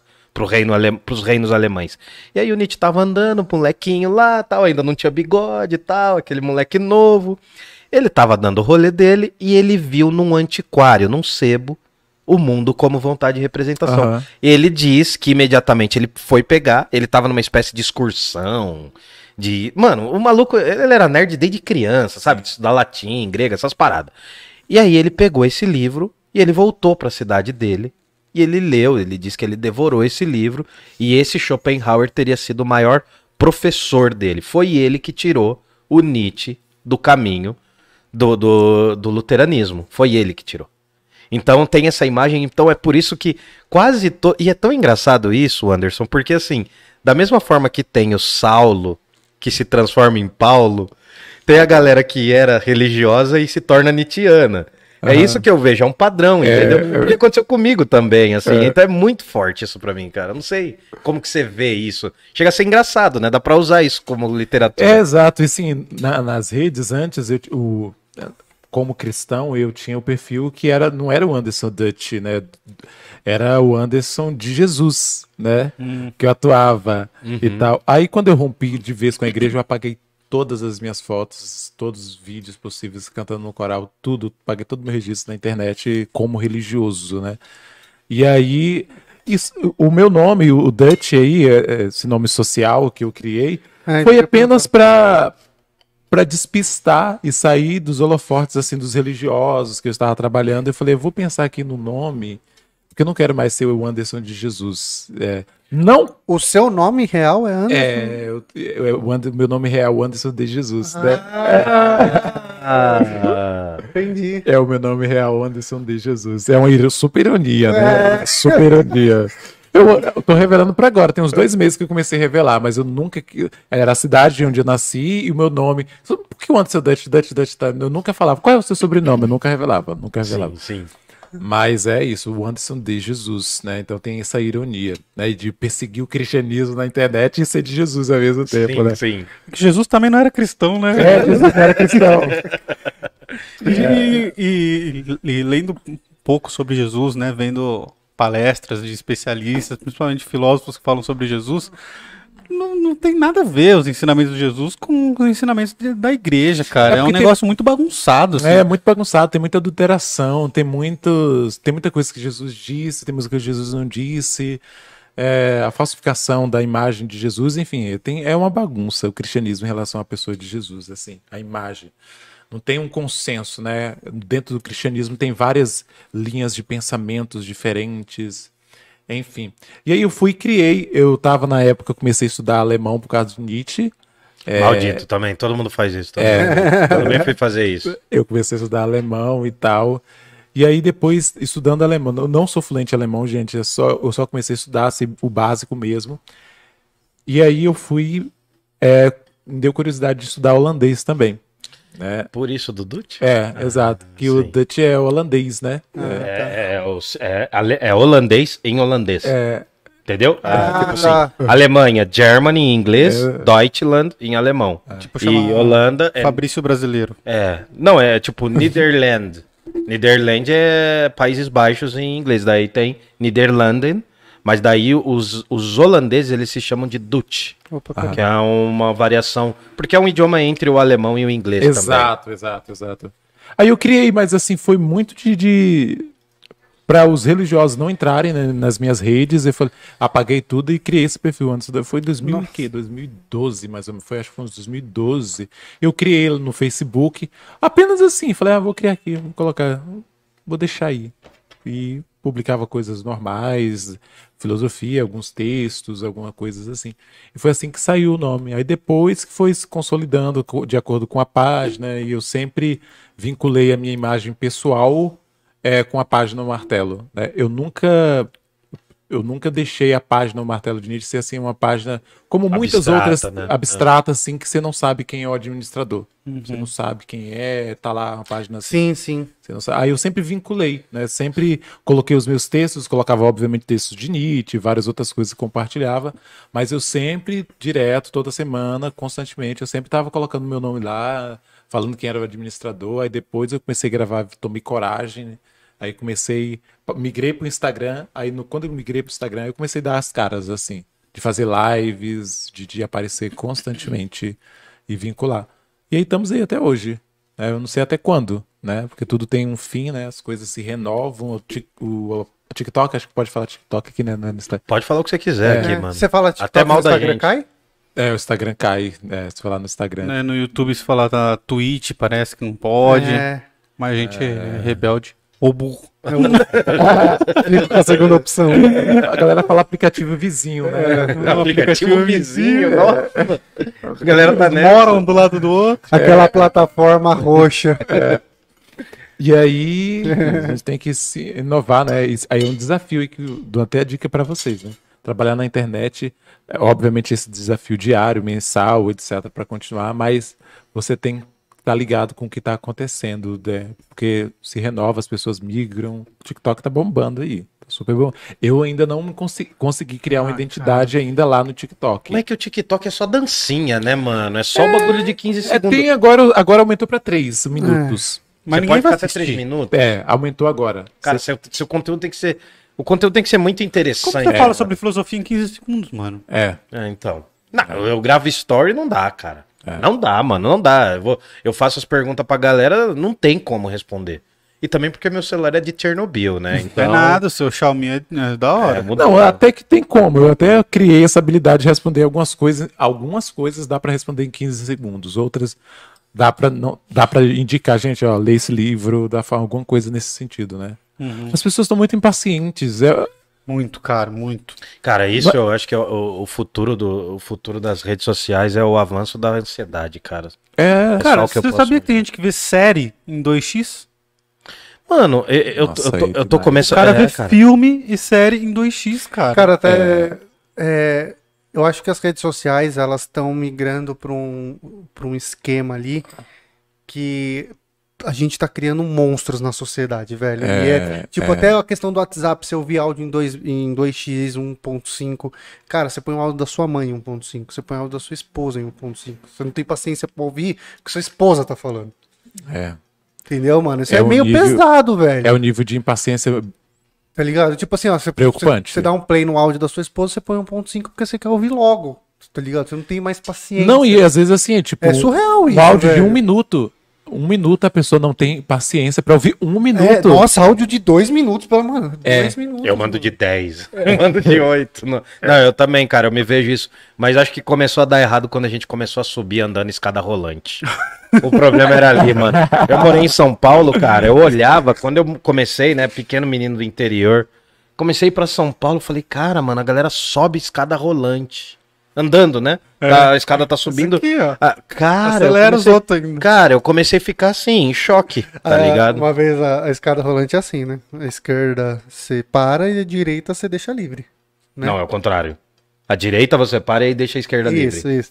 E aí eu fui pra, com a Bia pra São Paulo, ela vai e me para na esquerda, assim, ó. Aí os caras atrás assim, ó. Bufando, né? ela, assim, os caras. É, cara. Não, mas quando, quando você não Oi, sabe, você apanha. menininha de interior, mesmo. Ah, né? Não, mas é, cara, mas eu acho que assim, é. Junto a isso, né, já que a gente tá puxando tanto pro Nietzsche, acho que vem um lance de um diagnóstico que o Nietzsche dá nas obras dele, cara. Essa coisa da, da nivelação da cultura. Você tá vendo, às vezes, o lance assim do TikTok, do Instagram, de todas as redes, é você ver um bagulho do outro lado do universo que é igual o negócio que estão fazendo aqui, entendeu? Cara- Todo mundo tá fazendo as, as músicas, cara. As músicas já estão sendo feitas para as dancinhas do TikTok. Não é mais para ser música. A gente tá uma criando demanda, padrão pra tudo. Pra É, tudo. cara. Tudo tá sendo Eu, eu modelado. já falei isso aqui, não sei se você já viu, Anderson, é, aquele explicando do Netflix. Tem um sobre beleza.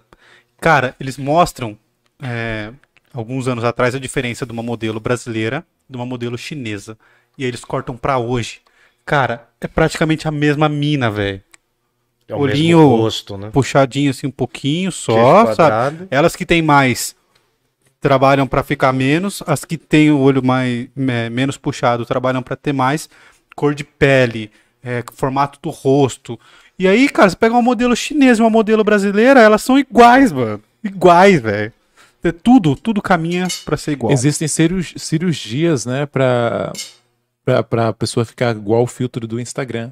Nossa, Eu tava vendo outro É. dia que eles têm já cirurgias desenvolvidas pra você ficar com o rosto bem padrão, já de acordo com os filtros, Isso é né? meio assustador, né? pintar de laranja. É. Aí é harmonização facial é, e ficar tal. que nem o Donald Trump. Tirar a bochecha. É a, a não aceitação do corpo, né? De, de não aceitar o seu corpo. É, Ah, cara, é, mas, é, desesperador. mas eu acho que isso, isso vai avançar. uh, Cara, você já entra na- nas redes sociais, você vê as crianças, cara, fazendo dancinha já com filtro, já. Já é um negócio que já, a gente já não dá mais conta, mano. Eu acho que já ultrapassou já. Eu acho que não, agora não é mais lidar com esse espanto. Agora é tentar pensar o que que vai vir depois. Porque, cara, tá. Cara. E não é- tem uma experiência anterior, né? Nem parecida. não, você mano, uma é um negócio. Pô, cara, a gente viveu assim. Eu acho assim, quem tem. Quem nasceu nos anos 2000, não, mano. Quem nasceu de, de 2000 pra cá, não tem esse rolê. Mas pra quem viu isso antes, mano. Cara, às vezes, ou às vezes eu vejo alguma, alguns conteúdos, mas isso é porque eu sou velho mesmo. Cara, eu me sinto um ancestral, mano. Eu me sinto um cara do século XII. Relação... Cara, tem. A, a minha namorada, que é mais nova que eu, ela me manda às vezes um conteúdo, cara. Eu falo, mano, eu não consigo entender o que é. Ela falou assim: ah, ai, você não sabe ver meme. Eu falo, não sei, mano, porque eu não entendo a história, cara. É, é uma sensação de estar de tá no passado, de, de ser cringe, E né? você fica perdido. Aconteceu recentemente porque eu demorei pra assistir o a Round 6, Round 6, né? E aí toda hora aparecia aquela porra daquela boneca lá. Eu falava, mano, só eu não sei essa merda, tá todo mundo rindo disso aqui. E aí eu fui assistir a série por causa disso. Eu ainda não assisti a série. Os amigos me É falaram legal. Eu que gostei. não iria gostar e tal. Vou, vou ver ainda. Ah, cara, eu, eu, Vale a pena. eu acho que vale, mano. Eu tô, eu tô me, desvi- des- me desvinculando um pouco também de algumas coisas. Quero ver algumas coisas por entretenimento. É, eu assisti como entretenimento. É, não mano. tem nada de. Mas é boa, cara. É, sim. É, isso que o meu amigo falou. né? Não Porque assim, nada de- a, que nem a minha uma amiga que foi em casa, ela falou assim que o que ela fica mais surpresa na série é o hype que ela tá. Porque é uma série boa, mas ela é uma Mas série normal, boa. mano. É uma série tem- boa. É, tipo série assim, é legal, é Legal. boa. E a vilã, a vilã é a. A norte-coreana, né, mano? Os caras é filha da puta também, né? Ah, mas reflete muito, cara. Mas eu acho que é- eu acho que tem esse lance, cara, da padronização, porque é um barato. Teve um gênio aí que falou que é um filme do Oriente. Teve um gênio que foi analisar, um gênio da política brasileira. Ah, eu tenho que falar. Teve um gênio da política brasileira recente que falou: não, é um filme do Foi Oriente. sua mamãe que falou? É, não foi a minha mamãe, mas a mamãe falou. A mamãe falou. Mas, cara, mano, mas é, é, é muito igual, mano. É muito igual. Assim, eu vi, desafi, me desafiei a assistir e tal. É bacana, mano. É bacana, assim. É uma série que te prende em algumas coisas. Mas, mano, é, é- a gente já parte de uma parada muito homogênea, cara. Já é feito pra fazer sucesso pro tempo que você vai ficar ali. E eu não imaginava, cara. Eu- eu já vejo alguns vídeos no YouTube em 2x, acelerado. Mas não imaginava que a galera tava vendo série, filme, coisa assim. Eu faço questão de ver É devagar. lógico, cara. Entendeu? Mas é, Se você vai ver, sei lá, uma palestra, mano. de já repente deixamos o Nietzsche põe. lá na várzea, né? Já vai tudo É, então. Mas vamos voltar pra Nietzsche? Não, mas fala. É, você vai... voltar. é. Qual a sua obra preferida? De Nietzsche? É. Ahn, Eu acho que o Assim Falou Zaratustra, né? é a mais Assim, difícil, você acha? Se você não tiver conhecimento nenhum da filosofia de Nietzsche, você vai sofrer um pouco para entender. É, Se você não tiver é, hábito, se você não tiver conhecimento filosófico, se for uma pessoa que está iniciando agora em filosofia, igual tem conheço muita gente que começou a ler a filosofia agora, já começou por assim falou Zaratustra. Você, você vai sofrer um pouco. Não é nada impossível, não é nada impossível, mas vai sofrer um pouco. Mas é assim, é, você pode também iniciar, se você for um leitor paciente, como o próprio Nietzsche pede que os leitores sejam pacientes Sejam e tal. como vacas, né? o que que Zaratustra falou? Ele falou isso aqui, ó, quase 300 páginas de coisa. Ah, tem muita crítica. Muita assim, coisa, O que eu mais Quem gosto que é ele? Ele é um, é um pers- personagem. personagem do Nietzsche. É um personagem, né, Nietzsche, obviamente, inspirado no, no, no Zaratustra, que foi um personagem real da, da- do zoroastrismo, né? A- considerada uma das primeiras religiões que, que se tem notícia, né? E o que eu gosto do Zaratustra, enfim, para além do, do todo o livro, logo de cara, no primeiro, o primeiro texto que abre o Assim Falou Zaratustra, que eu amo de paixão, já, enfim, fiz até algumas lives, já escrevi muito sobre ele. Quando eu desenvolvi um conteúdo exclusivo na Casa do Martelo, que foi um período, seis meses que eu trabalhei com conteúdo exclusivo pro pessoal da página, eu fiz até um- uma série sobre o texto As Três Transformações do Espírito, né? A, a transmu- transmutação do Espírito, né? Então, para Nietzsche, é, para mim esse texto fala sobre liberdade. Não sei se você concorda, não sei se você tem outro Concordo tipo de posição. muito. Fala muito sobre liberdade.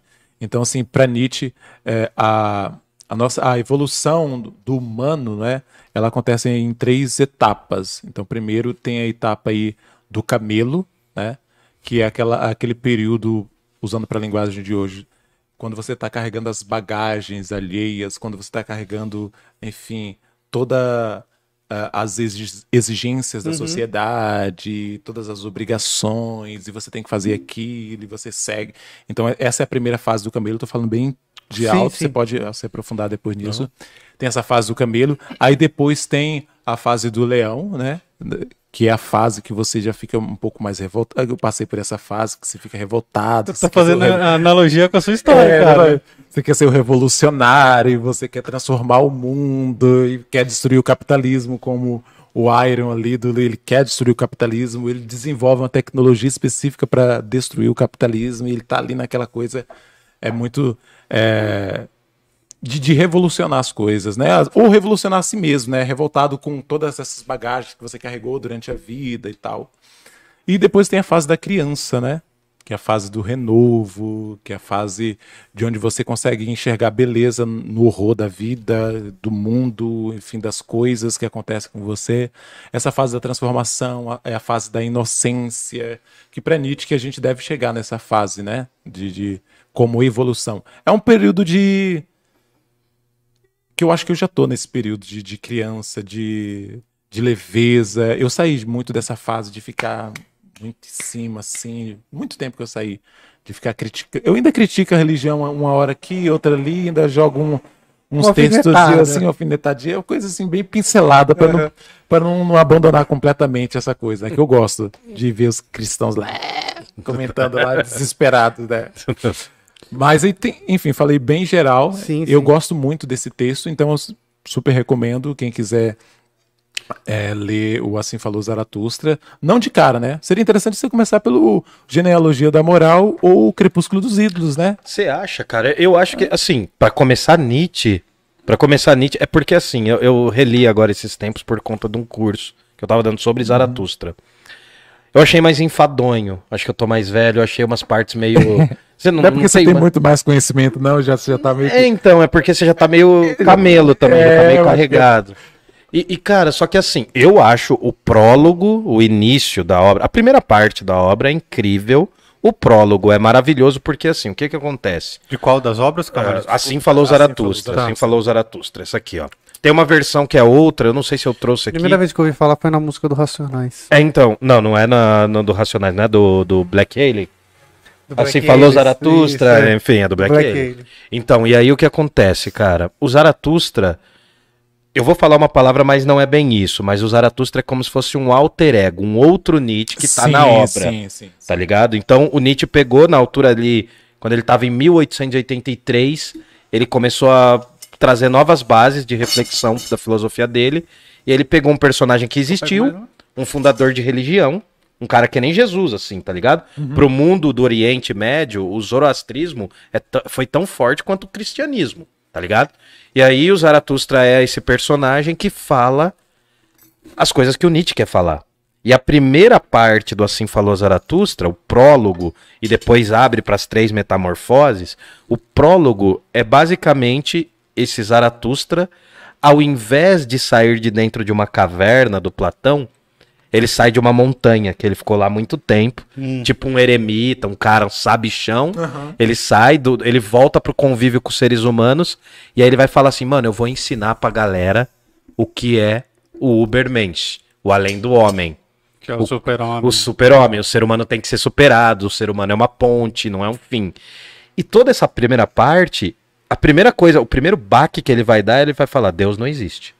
Deus está morto. Já esquece. Pr- Primeira coisa, primeiro baque, depois ele vai falar do além do homem e tal. E quando chega nessas três transformações, ele vai falar da proposta que não é um ensinamento, não é uma doutrina religiosa.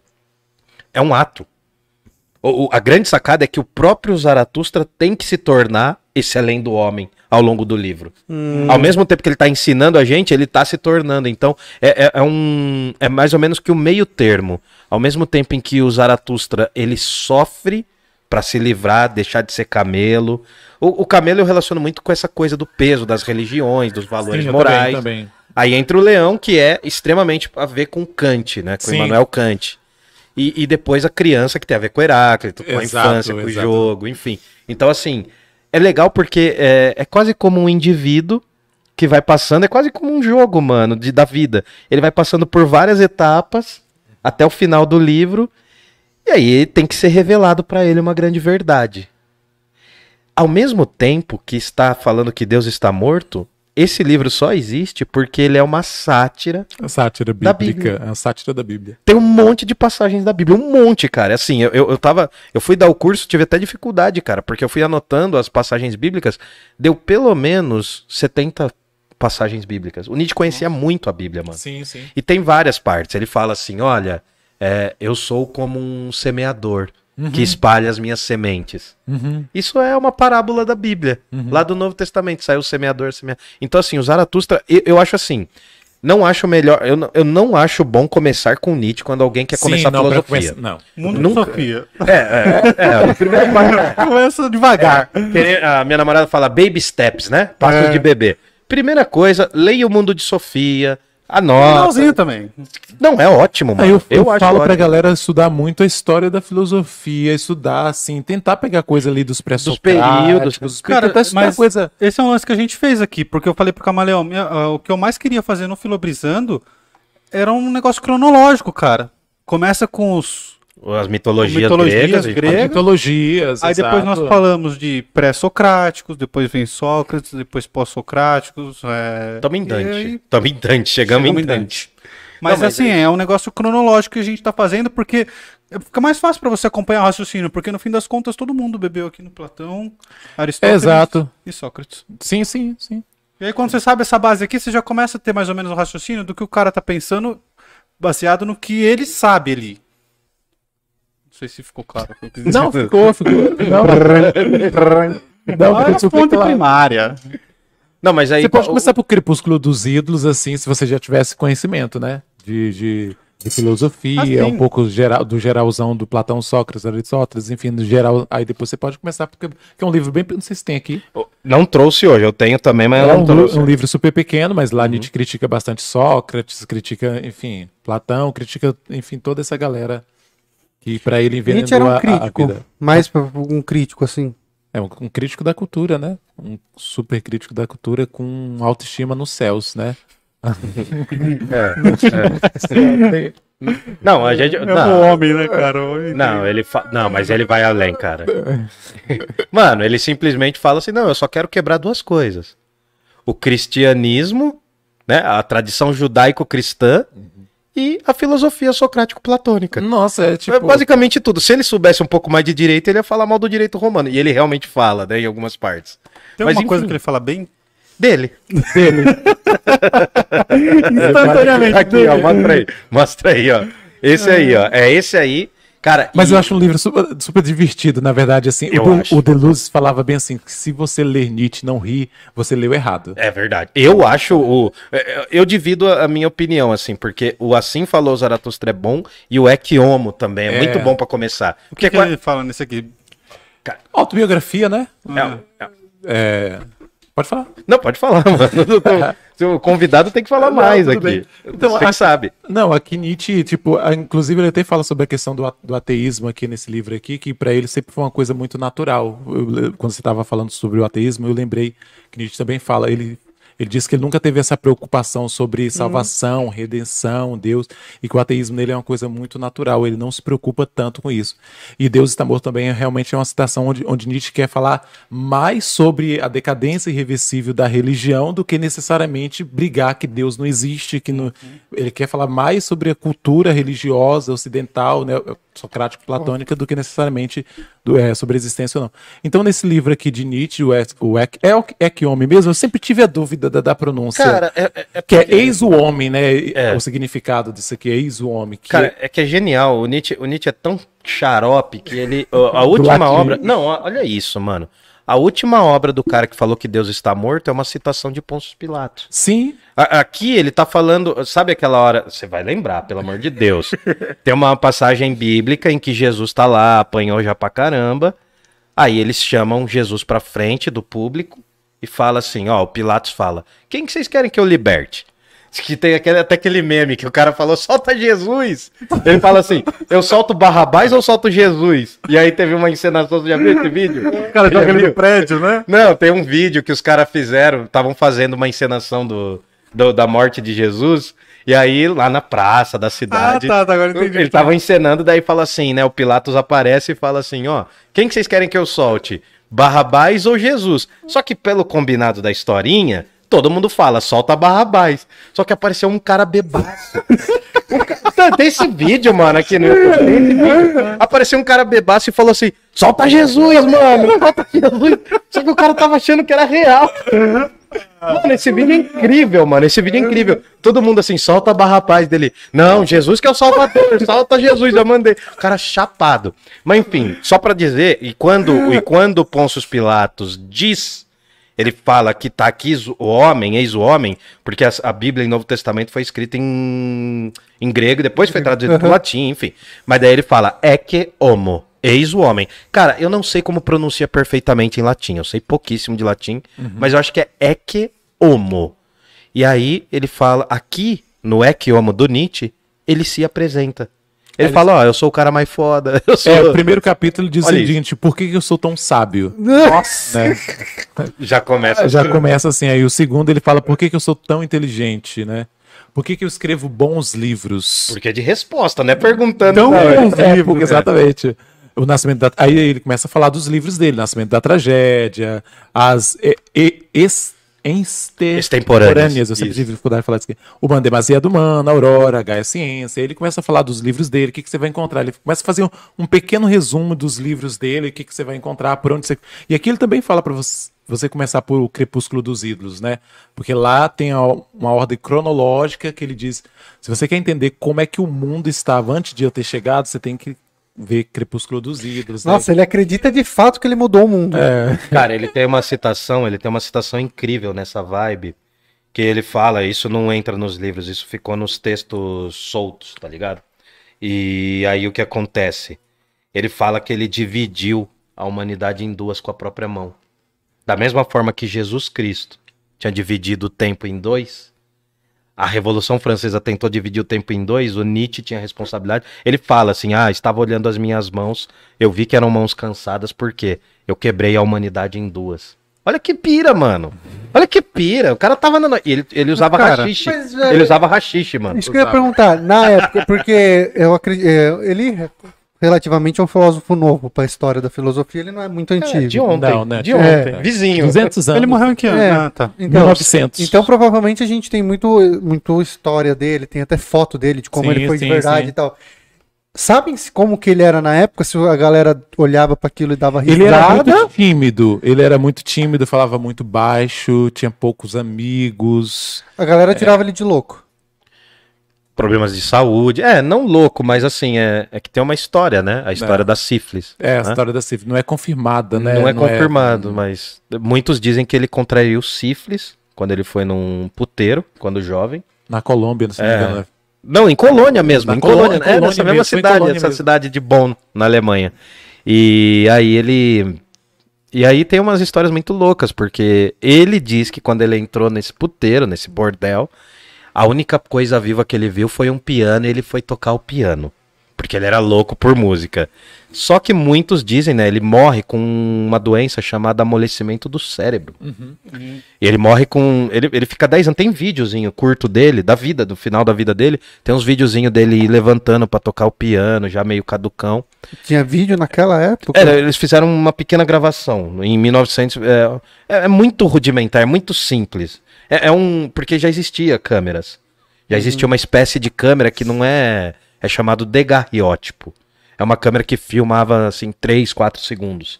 E aí também tem umas fotos que a galera sobrepõe e faz um pequeno vídeo também. É bem curtinho, mano. É, é coisa de 3 segundos, tem na internet. Mas enfim, pra resumir, Muitos dizem que ele teria ficado com algumas prostitutas ao longo da vida.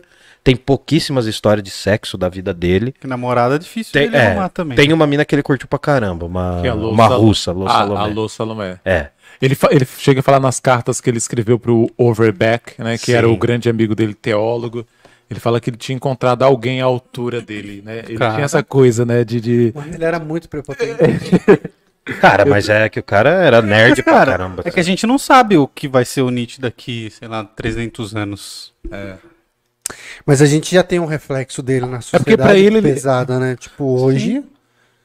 Ah, é, tá. Assim, hoje. Hoje ele é um dos filósofos principais também. Não, ele influenciou muita gente que veio depois. Ele é muita muito gente conhecido. grande, muita Muito. gente grande. O próprio Foucault, né? O Foucault, o Deleuze, enfim, é, vários, o Young também. Influenciou uma galera geral até hoje. Eu vejo só de a gente falar de Nietzsche aqui, a galera já fica empolvorosa, assim, Cara, né, cara? é- é que Diferente Nietzsche- de qualquer outro. Mano, Nietzsche, assim, né? Quando a gente chegar no Nietzsche lá, no, no Filobrizando, assim, sem ser o especial, a gente vai ter que dissecar bastante, porque é uma parada que eu, eu curto, Você cara. estudou É, bastante, é. né? É, que é a parada que mais me encheu o saco, mano. São oito anos estudando cara seguido. Tá? É. É. a mesma experiência É, do é Anderson, mesmo. cara. É isso mesmo, eu tenho uns oito, eu tenho uns nove anos, nove lendo e tal. É, é, é legal. Quantas obras o Nietzsche deixou? Tem números? assim? Cara, acho que livro. Porque assim, alguns 11, livros não eram. É, acho que 11. 11, 12 por Porque aí. livro, alguns livros não ficaram prontos, de- eh, só ficaram prontos depois dele. É que é uma história muito longa, mano. Você tá falando com dois caras que, que conhecem a biografia do cara, é chato falar, entendeu? por- Mas Zara- acho que uns 12. Uns, É, é. Por exemplo, Zaratustra teve um período que foi a primeira parte publicada, depois a outra parte. É, o, o que foi publicado, tem um que foi publicado depois da morte dele, que é a irmã O dele. Ekiomo também. é, que é o Vontade de Poder, Vontade de Potência, Sim. que na verdade a irmã dele, Elizabeth, que era amiga de Hitler, adulterou vários, vários textos dele, e aí colocou o Nietzsche mais como um nazista, né, como é, o Hitler chegou a ler o Assim Farou Zaratustra e outras obras, não entendeu porra nenhuma, a irmã dele deu a bengala de, de- do Nietzsche pro Hitler, tem umas coisas assim, né, então é muita história em relação a ele. Mas assim, esses são os principais que valem muito a pena. O Ek Homo, o Assim Falou Zaratustra, o A Gaia Ciência, que eu adoro. Tem vários Sim, textos aqui, aqui que, isso. que eu adoro bastante. Crepúsculo dos Ídolos, O que, Genealogia. que fala no, no Crepúsculo dos Ídolos, a ideia principal ali? Isso é legal você falar, mano, porque é o lance do martelo. É. Essa é legal você falar, você pegou na pergunta certa Eu queria agora. estar aqui, né? Não tem que estar aqui, não, né? Eh, Não tá, pior que não tá, é um azul, cara, não tá ali, né? O que? O... Putz, cara, eu ia trazer todos, Não é mano, mas eu falei, é, Não, esse aqui Não, é, esse é, a dois, outra versão não. do Zaratustra. No final do Crepúsculo dos Ídolos tem lá. E foi dali também que eu tirei um pouco a ideia do martelo de Nietzsche. Lá tá escrito como, como filosofar com o martelo, né? Aí tem lá a dica do próprio Nietzsche e tal. Então, o Crepúsculo dos Ídolos, de maneira geral falando, você tem uma cronologia de Nietzsche criticando as principais ideias predominantes. Então, Crepúsculo dos Ídolos a gente tem que ler, é o conselho do próprio Nietzsche, como Crepúsculo das Ideias, né? Então, Crepúsculo das Ideias. Então, ele condena muito, eu acho às vezes até um pouco, um pouco injusto, né? Mas, enfim, Platão, né? Por ter dividido o mundo, por ter criado a alma, né? E Sócrates, porque de certa forma de ter envenenado a vida, de ter a partir de Sócrates criou-se o homem da razão, o homem que quer consertar as coisas, que quer endireitar o mundo, o que questiona a vida. Então, ele tem muito essa crítica logo nos primeiros capítulos.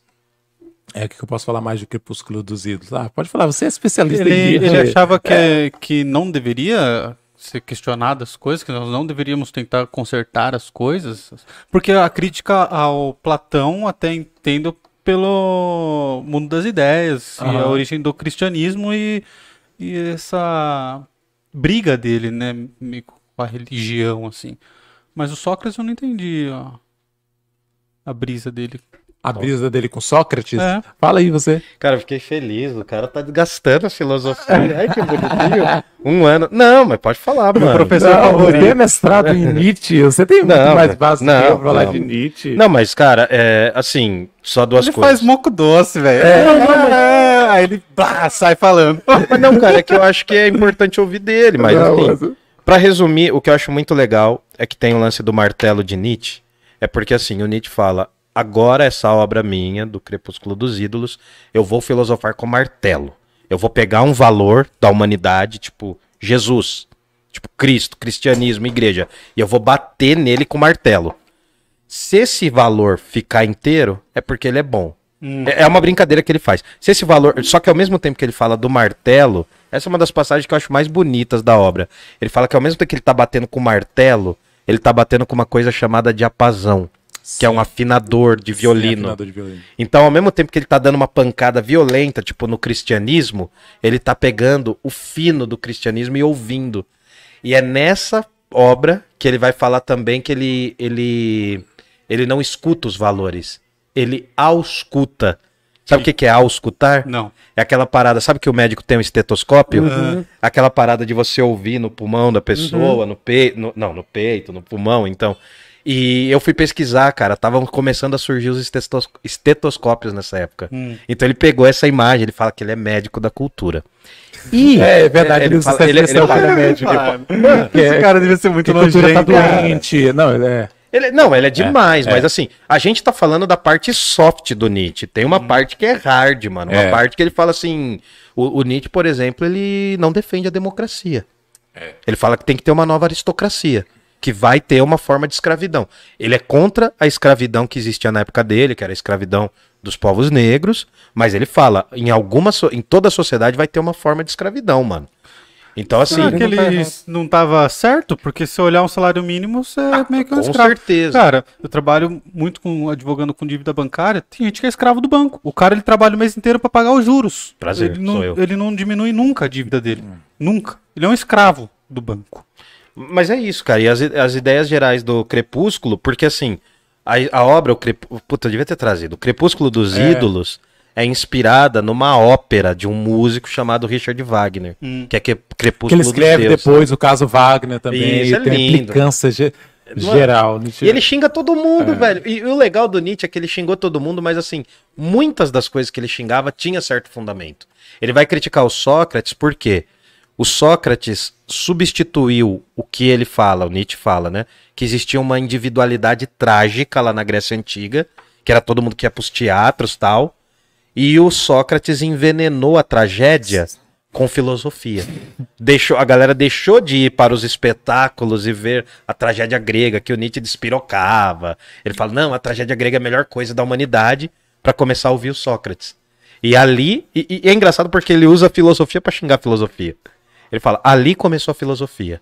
Ali começou o declínio do ser humano.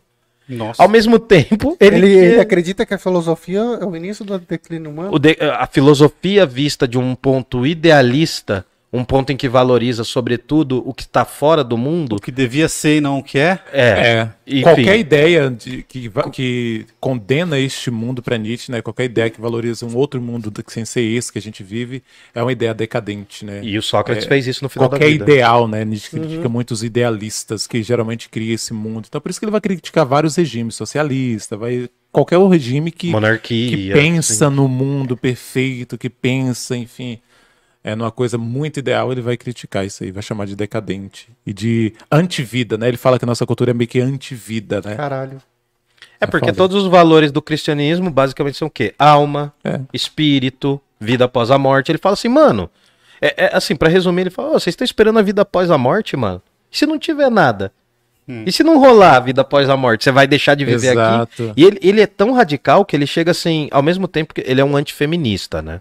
Na filosofia dele, ele é, ele é um antifeminista, ele é um valorizador da Europa tal. É, embora ele foi muito amigo de feminista também, né? Foi, É, sim. é. Mas ele. na, Mas na filosofia. Ele era machista. É, ele era machi- é. machista. É. Né? Nietzsche era machista. Era um machinho, assim. Mas ele fala assim: olha, quer ver um problema que foi herdado do cristianismo? A forma como a gente educa as mulheres com a sexualidade. As mulheres têm nojo. No século XIX, ele tá Século falando. XIX. Hoje, hoje a gente vê isso, mas imagina no século XIX, lá no povo, na Alemanha, velho. Uma galera extremamente formalista. Que cidade que ele nasceu rapidão? Ele, ele nasceu numa cidade chamada Rücken, Tá. que é numa região chamada Leipzig. Teve jogo da seleção quando teve Copa lá em Leipzig, que é próximo de Berlim. E ele fala: olha, a gente ensina a sexualidade, eu- a gente ensina as mulheres a sentirem ódio do próprio sexo. O Freud vai pegar isso. Porra, o Freud vai levar isso pra uma psicanálise, vai ficar muito foda, cara. Entendeu? Porque era o que era ensinado na época, né? As regras menstruais das mulheres eram, eram são desprezadas pelas religiões, pelos filósofos. O Nietzsche vai falar que filósofo não entende nada de mulher, não que ele entendesse. É verdade, ele entender. Ele, fa- fa- é como- ele considera a mulher uma verdade. Se a mulher fosse a verdade, ele fala, ele começa um texto assim: se a filosofia, se a, a verdade fosse uma mulher, nenhum filósofo entendeu. Só eu, só eu. E ele não era mó, ele era mó fraco de pegada. Mas isso é legal, mano. É, é- é- é essas viagens aqui. Mas se eu ficar falando, vai ficar chato. Mas é. Continua aí o papo. Eu tenho uma pergunta pra fazer, que é o que é o super-homem que ele fala? É, é um termo que foi traduzido errado aqui para o nosso ocidente, né? Que na verdade deveria ser entendido mais como além do homem, né? O além do homem. Além do homem.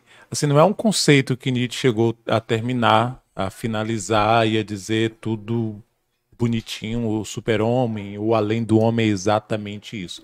Mas é um conceito que diz muito sobre a superação de si, né? a, a elevação de si, né? a elevação do, do humano. Eu uso humano, o Nietzsche na época usava homem, né? mas ele está se referindo ao humano mesmo, ao humano, à humanidade. Enfim, é a superação do- dos valores de uma sociedade que está enraizada ainda nessa vibe judaico-cristã, neoplatônica, ocidental. Então diz muito sobre você superar isso, não somente isso, obviamente, né? Mas diz você so- é, é, transvalorar os valores de uma cultura do qual você é, está inserido, né? Então tá falando sobre isso, de você transpor. E como é que você vai transpor isso aí? Aí é uma longa caminhada. É investigar, aí é a genealogia da moral, investigar os valores, né? Quem foi que criou? Que para Nietzsche o, todo valor é criado por alguém, alguém que deu aquele valor, não caiu do céu, né? Foi alguém que inventou. Mas por que que é bom? Por que que é mal? Então você vai começando a investigar, vai até ficar louco, né?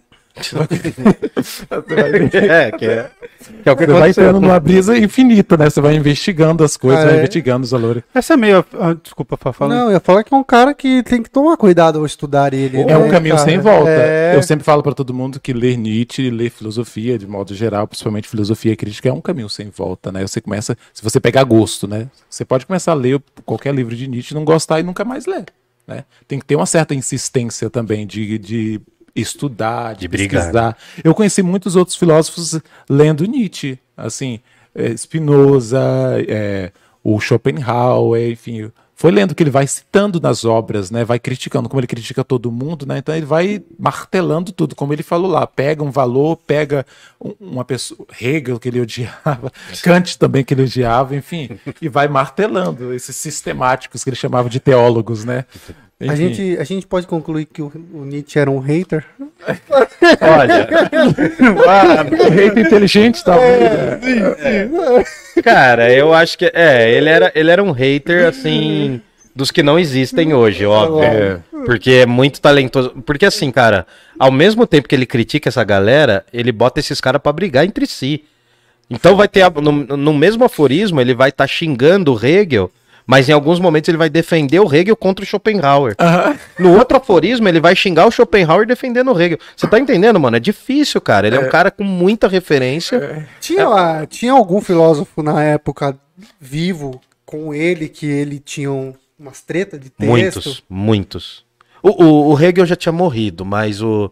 É, o Hegel e o Schopenhauer eram muito importantes pra época. Alguns pensadores ele vai discutir, sim. ó. Esses dois eu conheço só de nome, eu nunca ouvi Não, nada mas, sobre eles. não, mas tem alguns outros contemporâneos de Nietzsche, assim. É, é porque, assim, o Nietzsche, ele não fez o menor sucesso ao longo da vida acadêmica dele. Os livros dele, quem comprava era ele. Ah. Ele publicava os livros, aí os livros ficavam guardados na- na- nas caixas.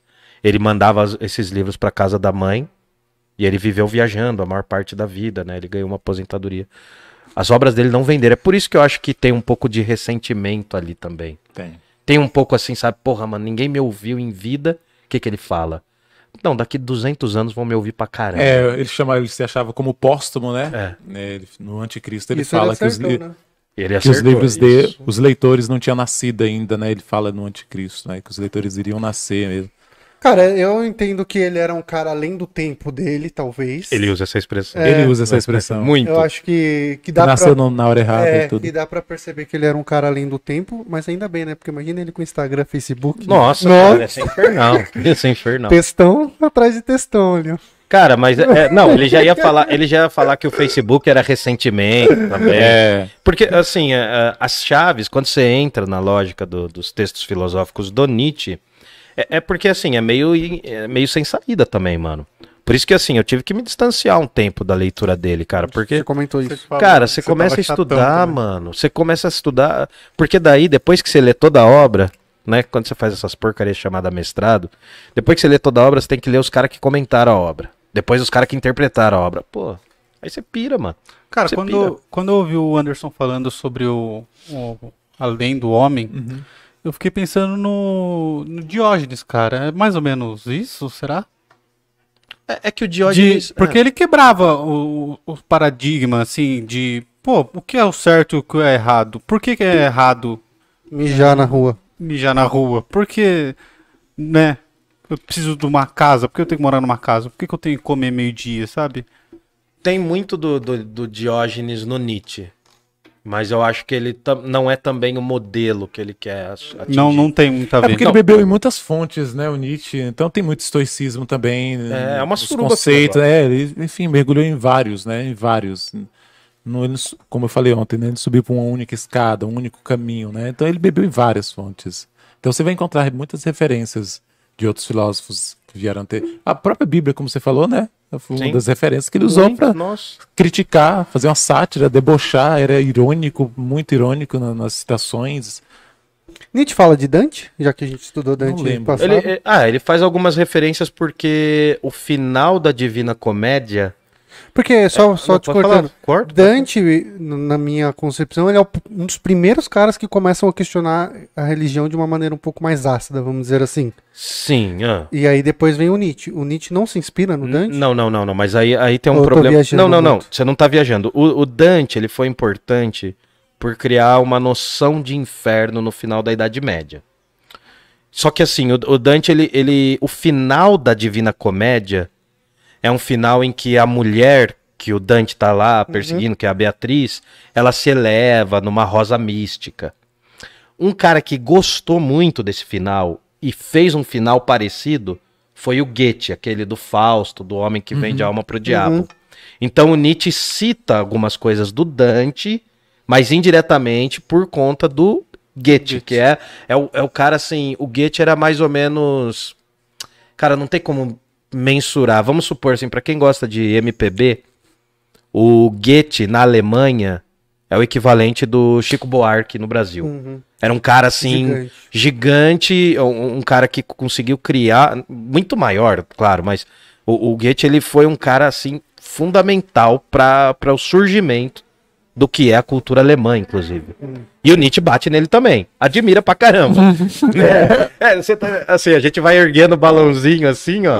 aí o Nietzsche vem e corta, mano. O Nietzsche era, ele era chato, cara. Ele, ele só salva o Heráclito. Só Só salva o Heráclito. O único, único que vai pro rolê com ele é o cara lá de trás, o Heráclito.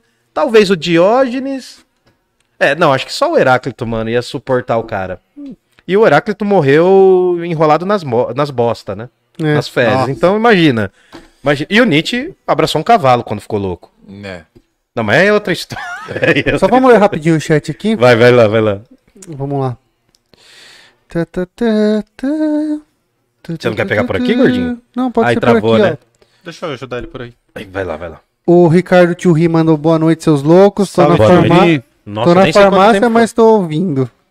Legal. Tá Aí o, o Destruindo Ouvidos nunca é uma boa noite. É sempre uma ótima noite. Foi. Olha, Olha. Kaique Bara- Baradel, só eu tenho dislexia, tá? Uma dificuldade tremenda de leitura. Mas Salve, ele tá superando, ele é o além do homem Ele é dele. olha lá, do ele tá superando. Kaique Baradel. E eles me dão essa função, né? De ler. Eu não. É... Eu não. Mó live ruim. Ah, Kaique, vai. bom. vai live cagar. ruim. Não, mas acho que É. ele tá zoando, acho que é satirizando, né? É, pode Ai, tá tão da hora que tá ruim. Ele né? é o do, do Na Rua Podcast. É, o cara que tava no outro Ah, podcast. É parça nosso. Matheus Menestrel. Boa pra nós, seus loucos. Boa. Luiz Gustavo Bonato tá sempre aqui também. O anticristo já tá causando distúrbios na live. É porque tem um problema no começo. Começa. É, porque tocou meu telefone. Nossa, a gente esqueceu o chat hoje, né? A gente É, esqueceu. conversamos, mas Nem. é, Nossa. Walter Azevedo, esse vim ver ao vivo. Ô, Matheus Menestrel, feliz dia dos professores, Camaleão. Obrigado pro Anderson e também. geral presente aqui no rolê. O que, e o dia de você. o dia de vocês é todo dia. Ah, tá certo. Ah, valeu. legal. É muito bom, Aí Menestrel. ele mandou de novo. Tô nos corre aqui em casa essa hora e tô vendo só a gravação Dos é, dos episódios. episódios. Beijo na alma de vocês. Valeu, Ó. irmão. Beijo Aí- na sua também. Clinica, Clinicércimo, Clinicars. Tiago, é, Thales aqui. Não sei, Thales. Thales Trevisan? Salve, é, só Thales. mandou Thales. Ah, Thales sim. aqui. Eterno cursinho Consciência de. Porra, é o Thales, amigo meu de cursinho. Virtuando o povo. Nossa, o Thales, amigo meu de cursinho. Pessoal, se parceiro. alguém quiser mandar pergunta, pode mandar, tá bom? Tem superchat também. Isso. Destruindo ouvidos. Hum, não são só as igrejas evangélicas barra protestantes que têm restrições sobre homosse- homossexualidades. Eu já frequentei muitas comunidades católicas que também era Sim, assim. com certeza. Desrespeito total. Muito interessante a trajetória do, do, And- do Wanderson. O Ah, Anderson. legal. O Anderson, desculpa. É, tá, tá, tá, a avó passou por aqui, Isaura Esquias, boa noite. Nossa, mandou a gente pro inferno. Não. Ah, então tá bom.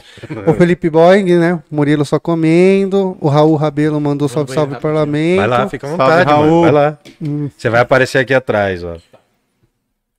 O, é, o Wanderson é massa. Brabo demais, admiração total. A Elizabeth Davi, aí o Danone. O, o Bong mandou a hora que a gente falou lá dos italianos aqui, ele falou os Tupini Vikings. Tupini Vikings, exatamente. Aí a mãe passou aqui, olá meninos, boa noite. É medida. Aí o Walter Azevedo mandou, acho linda essa transformação. Aí o Ricardo Tio Ri, curiosidade, são, São Longuinho. são Longuinho é quem perfura Jesus. Jesus. Não, enfim. é. Só Não, pra ver se desculpa. ele tá morto mesmo. Só pra ver se ele tá morto mesmo. Ah, tá, do negócio da, da atravessar ele com a lança. Ah, Walter Azevedo, eu tava vendo um vídeo de uma mulher chamada Scarlett Martin, Scarlett uma Mar- escritora de Nietzsche, e ela pronunciou esse esse homo. Ah, sim. Ela era uma especialista da USP, é uma professora universitária chamada Scarlett Martin. Tive o prazer de ter algumas aulas com ela, apesar da minha turma ser a turma do Jacóia, Oswaldo Jacóia, que é da Unicamp.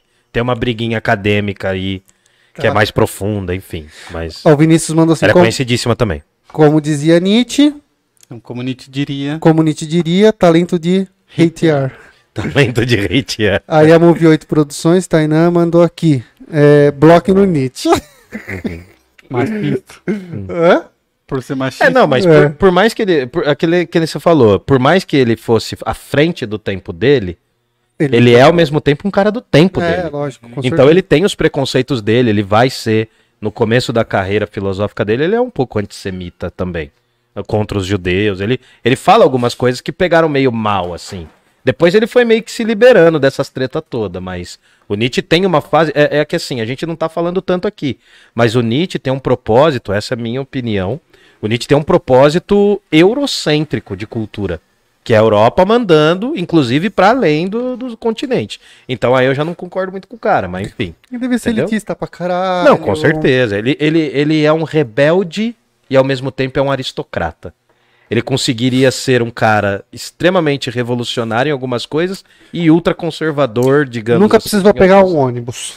Pior que sim, ele. Não, não pegou o ônibus, mas ele teve uma vida bem miserável, assim. Teve mesmo? Eu achei que ele era Não. ricão. Não, não. Não, Os padrões da Europa da época, ele tinha uma vida de pequeno burguês, bem simples. Quando no final da no final ele larga a academia por problemas de doença, o mundo acadêmico, e aí ele ganha uma pensãozinha, uma graninha, mas aí ele vai viver com pouco até o final da vida. Entendi. É uma vida para os padrões de hoje é uma vida muito simples assim mesmo. nada exuberante. né? Nada. Eu é. achei assim, que ele luxuoso, era meio playboyzão, assim. Não, Não, não, não. não, Coisa de ter assim três, quatro camisetas só, tipo, Minimalista. não, pobre mesmo. É pobre mesmo. Mas é que não é um pobre, porque no século XIX, ser pobre no século XIX é você ser paupérrimo. Hum, Porque tem a escravidão ainda.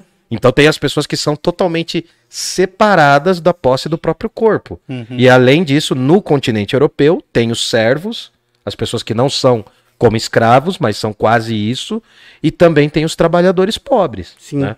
Que é uma situação horrível, né? Criança trabalhando nas fábricas. Então- Aí, pra finalizar aqui, o Bibi, Bibidro Moura. Acho que é a Bibidro Moura, porque tem uma foto de uma, uma, uma mulher. Nossa, live foda. O Martelo de Nietzsche é uma página para pensadores. É. Ah, Parabéns legal. pela live. Ah, legal. mano. Valeu. Obrigado, mano. Sigam a página do Martelo de Nietzsche lá, cara. Muito bom É, mesmo. não, não, e, não, e sigam a gente também. Sim, A gente Sim, tá- também. Parla. Parla Podcast É. também. Mas e aí? Mas, Fala um mas- pouquinho do seu livro. Assim, o Diário de Iron, Pega né? ele lá. Onde Tô compra curioso. Então, o Diário Diário é uma crítica social, é uma crítica social. Eu escrevi esse livro é, em períodos diferentes. Eu comecei a escrever ele 2000. Na verdade, o primeiro texto desse livro saiu em 2011. Uhum. Só- o primeiro texto, eu comecei a fazer alguns rabiscos e tal. Aí mostrei pro professor e depois eu deixei engavetado. E, assim, só o primeiro texto geral. Eu falei, ah, isso aqui acho que vai virar um livro algum dia ainda. Deixei guardado, né? Aí depois eu pego ele para 2017, 2018, né? 2018 mais ou menos, ano da eleição lá do demônio. E aí eu. Não xinga o diabo. É, aqui. Respeita o diabo. O diabo não é tão ruim assim. Não, o diabo ainda é gente fina, fez um monte de composições musicais. Aí eu escrevi, aí comecei a escrever é, a história. É um romance futurístico, se passa a partir de 2030, e tr- 2043, na verdade. E aí, quando eu vou para fora, é, 2019, eu já saio já com ele praticamente já pronto e quero vivenciar um pouco da Europa, conhecer um, é, enfim, ter alguma inspiração para escrever até outro livro que eu tô que eu tô escrevendo, que é o Viajante Solitário, né, que diz respeito sobre as minhas viagens no Brasil em diferentes estados, convivendo com culturas diferentes. E aí as minhas experiências lá fora também e aproveitando o diário diário. E aí eu, eu tenho muitas inquietações, que eu acho que muitos de vocês também têm, né? Inquietações sobre como que o Brasil é organizado, inquietações contra, enfim, a desigualdade social, enfim, coisas de, de, de pessoa que quer revolucionar a sociedade, né? E aí eu pensei em um livro, obviamente, é, influenciado por essa coisa da filosofia, de criticar a religião. Não é um livro que eu critico exatamente a religião. Tem uma crítica aqui, outra ali, mas não tenho essa intenção de ficar criticando o cristianismo e batendo Deus não existe. Não Deus, é um enfim. livro sobre. Não é um livro sobre isso, é um romance, é uma história divertida. Tem, tem cenas picantes, enfim, tem umas coisas Legal. assim. É, e aí eu, eu desenvolvi esse personagem, não é um- exatamente o alter ego meu, mas tem muito de mim no, no, no Iron. E ele é um jovem cientista revolucionário, tem de- ele nasce em um contexto completamente diferente do meu. Eu quis também partir, escrever uma história que não fosse exatamente de uma pessoa que sai do interior, ou uma pessoa que estava em um contexto muito sofrido e resolveu lutar contra as desigualdades. Não, não, não é essa narrativa é de um outro ponto, de um jovem revolucionário, crítico, ácido, pertence a uma família super rica, burguesa daqui de São Paulo. Então é um personagem completamente diferente de- minha história e de mim, né? E aí esse jovem, ele tem, enfim, alguns desejos de mudar a sociedade. Ele é tipo super nerd desde pequeno.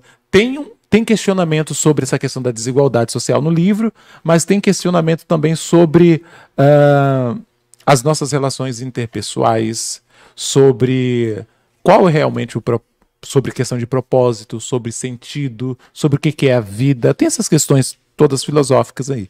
O livro, a história ela não termina nesse livro, tem a continuação, né? Eu quis amarrar bastante, então tem personagens que você vai ler quando você estiver lendo o livro. É, você- eu não vou falar muito sobre ele, porque eu vou desenvolver ele no, no decorrer da história. Porque a intenção aqui é, primeiramente, você entender o personagem. Entender o personagem, entender o que, que ele quer, a crítica. É uma coisa um pouquinho mais sistemática, assim, de início, meio ali.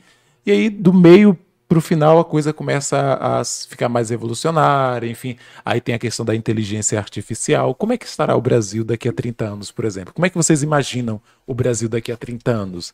Você acha que a gente já vai estar muito mais pacífico? Não vai existir racismo? Será que, tá todo... Será que a gente vai ter diminuído a desigualdade social? Será que como que estará o Brasil daqui? Porque normalmente a gente, a galera que tá aí querendo tirar Bolsonaro, tira Bolsonaro, Bolsonaro fora, Bolsonaro, tá achando que em outubro de 2022, sei lá, Lula Resolveu ganhou, enfim, É. novembro a gente tá no paraíso, né? Tá todo Que não é isso enfim, também, tá bem longe. A gente tá cantando com os golfinhos, enfim, né? Tá que nem aqueles, aquelas fotos de testemunho de Jeová, né? Alisando o tigre. É. Cerveja free pra todos. Então tem muito esse, eu quis pegar, tem muito esse, é, é, tem muito esse questionamento sobre o Brasil que a gente quer para o próximo Brasil, que, pelo menos na minha perspectiva, né? Como é que eu imagino, como é que eu percebo o nosso país daqui para frente. Aí tem mais críticas desenvolvendo e e tá vendendo, tá vendendo. O pessoal tá gostando, o feedback legal. tá sendo legal. E esse livro é livraria geral. Ele está disponível por enquanto somente para compras online, né? Porque existe algumas metas que eu preciso bater com a, livra... com a, com a editora para até chegar nas livrarias, até chegar na Tá. Amazon, enfim. Mas tá, o link tá no, no- no- na, na biografia da página. Tem a versão digital dele, quem tem Kindle. Tá para sair, tá para sair agora em dezembro, dezembro não, é, antes de dezembro, novembro no máximo, a versão digital dele já vai sair. Vai sair um preço mais em conta, muito provavelmente eu devo fazer algum desconto para Black Friday, né? Mas a versão digital vai sair, porque tem muita gente me cobrando, ah, eu quero a versão digital. eu Pelo quero a versão-" Kindle, né, É, cara? pelo Puta, eu Kindle. comprei um pra minha esposa e é muito É legal. porque a assim. margem de, de lucro no Kindle da Amazon eu achei muito baixa. Então Ah, eu falei, tá. eu tô esperando um pouquinho mais, mas eu vou colocar lá ainda. Vou colocar. Cara, mas a gente vai passar o contato da Carol, que já veio aqui num outro episódio. Daí fala com ela, mano, porque ela, ela manja muito desse mas ela não é estrelinha assim que tem que Não, pagar pra conversar nada, com ela. não. Nossa, mano. ela é super de Menina boa. super gente E fina, ela, veio ela aqui, escreve cara. romance e ela Ah, chegou a ser top, top. e- Foi, foi o primeiro lugar, mano. É, ela Teve um foi dia que top ela 1 ficou da Que legal, Porque que tem, legal. um, porque tem um índice, o Anderson, tem um índice lá que é quantidade de páginas lidas ao longo de um dia. É. Mano, ela manja Ela ganha muito por disso. páginas lidas, tem, tem, legal. tem vários esquemas que você dá pra você fazer. E ela conhece os Cara, algoritmos, ela. mano. A gente vai, eu passo o contato dela pra você. Nossa. É que assim, o que ela explicou pra gente que romance pro Kindle é maravilhoso. Ela não sabe muito bem como se Ah, o, comporta meu é, o meu é romance. meu é- Então, cara, fala com O ela. meu é romance, eu tô pra colocar no Kindle E ela é ainda. muito gente boa. Ela veio aqui, eu conversou bastante Cara, com a gente. É, porque pelo que ela explicou, tem um lance de você pôr seu livro de graça e você recebe por página lida. Tipo o YouTube que você ganha por views, Aham. Sabe? E aí tem o lance de você vender o livro também. Mas ela falou que compensa muito E pôr ela de graça falou e isso, receber e, por e pelo que ela falou, quem define o preço do livro é você. Então, por exemplo, a margem deles é X%, mas quem vai definir o livro, o preço do livro é você. E, e daí, Pelo que ela quando, tava explicando é. pra gente. e quando ela batia a meta, cara, é muito legal, mano. A gente- ela batia umas metas, daí, tipo, tinha uns outros valores, uma coisa. Porque também tem todo um cuidado de capa. Ela posta direto, você vê, É. mano? Ela posta Você tem direto. o, perfil- o Instagram dela, alguma Tem, coisa assim? a Cara, gente- a gente a gente passa, passa. mano. É, é Karina Reis. Karina, Karina Reis. Reis. Fala que, que você veio no Parla. Cara, aqui. eu vou passar o número do celular dela pra você depois. Cara, eu né? vi duas frases aqui, achei as duas sensacionais. Posso ler? Pode, né? Lê aí, lê aí. Viver é sofrer e você precisa saber encarar essa realidade de maneira adulta e responsável. Sua existência é necessária. É. Mano, É uma, é uma frase que eu coloquei aí. Eu ouvi essa frase de um amigo que faleceu com 19 anos. Ele falava Boa. isso comigo. Ele faleceu bem novo, né? Ele falava sobre essa questão de, de que a vida é um pouco Schopenhauer, né? Vi- Viver é sofrer e acabou, né? A gente vai prolongando entre desejo e desejo, desejo e vai sofrendo, vai sofrendo. Depois é como ele, Schopenhauer diz, até o pior acontecer, você morre, né? É bem pessimista. Mas eu não tenho essa visão tão pessimista, mas no geral eu tenho essa consciência, né, de que a gente tem esses intervalos de alegria e de felicidade, mas logo logo vem alguma coisa para incomodar a gente, ou como diria o Bukowski, a gente vai procurar alguma coisa para atormentar a gente mesmo, né? Sim. Mas viver não, não diria que é só sofrimento, né, mas tem essa parcela bem significativa. Quem É. que fala que viveu um mar de lágrimas? Ah, a sabedoria popular. Eu não sei se tem um É, filósofo. ah, Não, mas eu acho que é cristão Schopen... falou Não, isso. não, mas acho que tem o lance do Schopenhauer que é- a vida é, é uma sucessão Pêndulo, de. né? É um pêndulo, né? É. Ele fala que a, exi- a existência é um pêndulo. É entre tédio e. des- Como que é? Eu não lembro agora, cara. Você colocou a frase um tempo atrás, Coloquei, inclusive. coloquei. A Sobre- vida é um pêndulo, tal. Entre ah, o ser humano Enquanto ele varia. procura, eu vou ler a outra frase que tá na capa aqui. Beleza. Há quem enxergue maldade nos demônios, porém, eu vejo nas pessoas. É, o personagem, ele, ele, ele não gosta da humanidade. Esse é um pequeno spoiler. Né? Não, tem, ó, tem É um uma pequeno pergunta. spoiler. Tem uma pergunta pro- do seu livro aqui, ó. Ah. Everton é, Sinap Peraí, peraí, peraí. Ainda não li sua obra, é, Wanderson, mas isso seria tipo um, uma Alice, Alice através do espelho? Não, não é necessariamente Alice através do espelho, né? O Iron tem um pouco do, é, do Tá legal sim? Fá? Desculpa. Ah, mas tá, dá pra ver lá? Dá, dá pra ver. Só puxa um pouquinho mais pra trás, mais pra trás. Aí, porque não tava pegando o finalzinho do livro. Não, o Iron é um personagem que tem um pouco do Ecce Homo ali, do Nietzsche, em relação a essa autoestima nos céus, né? Então eu criei esse personagem, ele te... aí você vai entender todo o contexto dele. Ele se acha a pessoa mais inteligente da existência humana de todos os períodos que você possa imaginar da história, né? Então tem a justificativa. Tem um mistério em relação à identidade do Iron. Uhum. Aí você só vai entender no final, sei lá, nos dois, nas duas últimas páginas, né? Então eu escrevi o livro meio proposital para você ficar lendo e não saber exatamente quem ele é. Né? Então tem esse questionamento da nossa existência, tem uma questão. Não sei se vocês já assistiram a série Westworld. Já assistiu? Eu comecei a assistir essa série, é muito boa também. Eu comecei também, mas eu não levei pra frente. É Deu boa. Assim, eu tô terminando agora a terceira temporada, que eles fizeram algumas coisas na terceira temporada que são bem viajadas, assim, bem. Mas tem uma questão geral na série sobre a questão da nossa existência, né? O que que nós somos. Tem uma questão de Matrix aqui também, a questão de, de você viver em um mundo de simulação. Uhum. né? Então eu tenho, tenho uma pegada aí nesse sentido existencial, né? Sobre o que é a nossa existência. Isso você vai observar.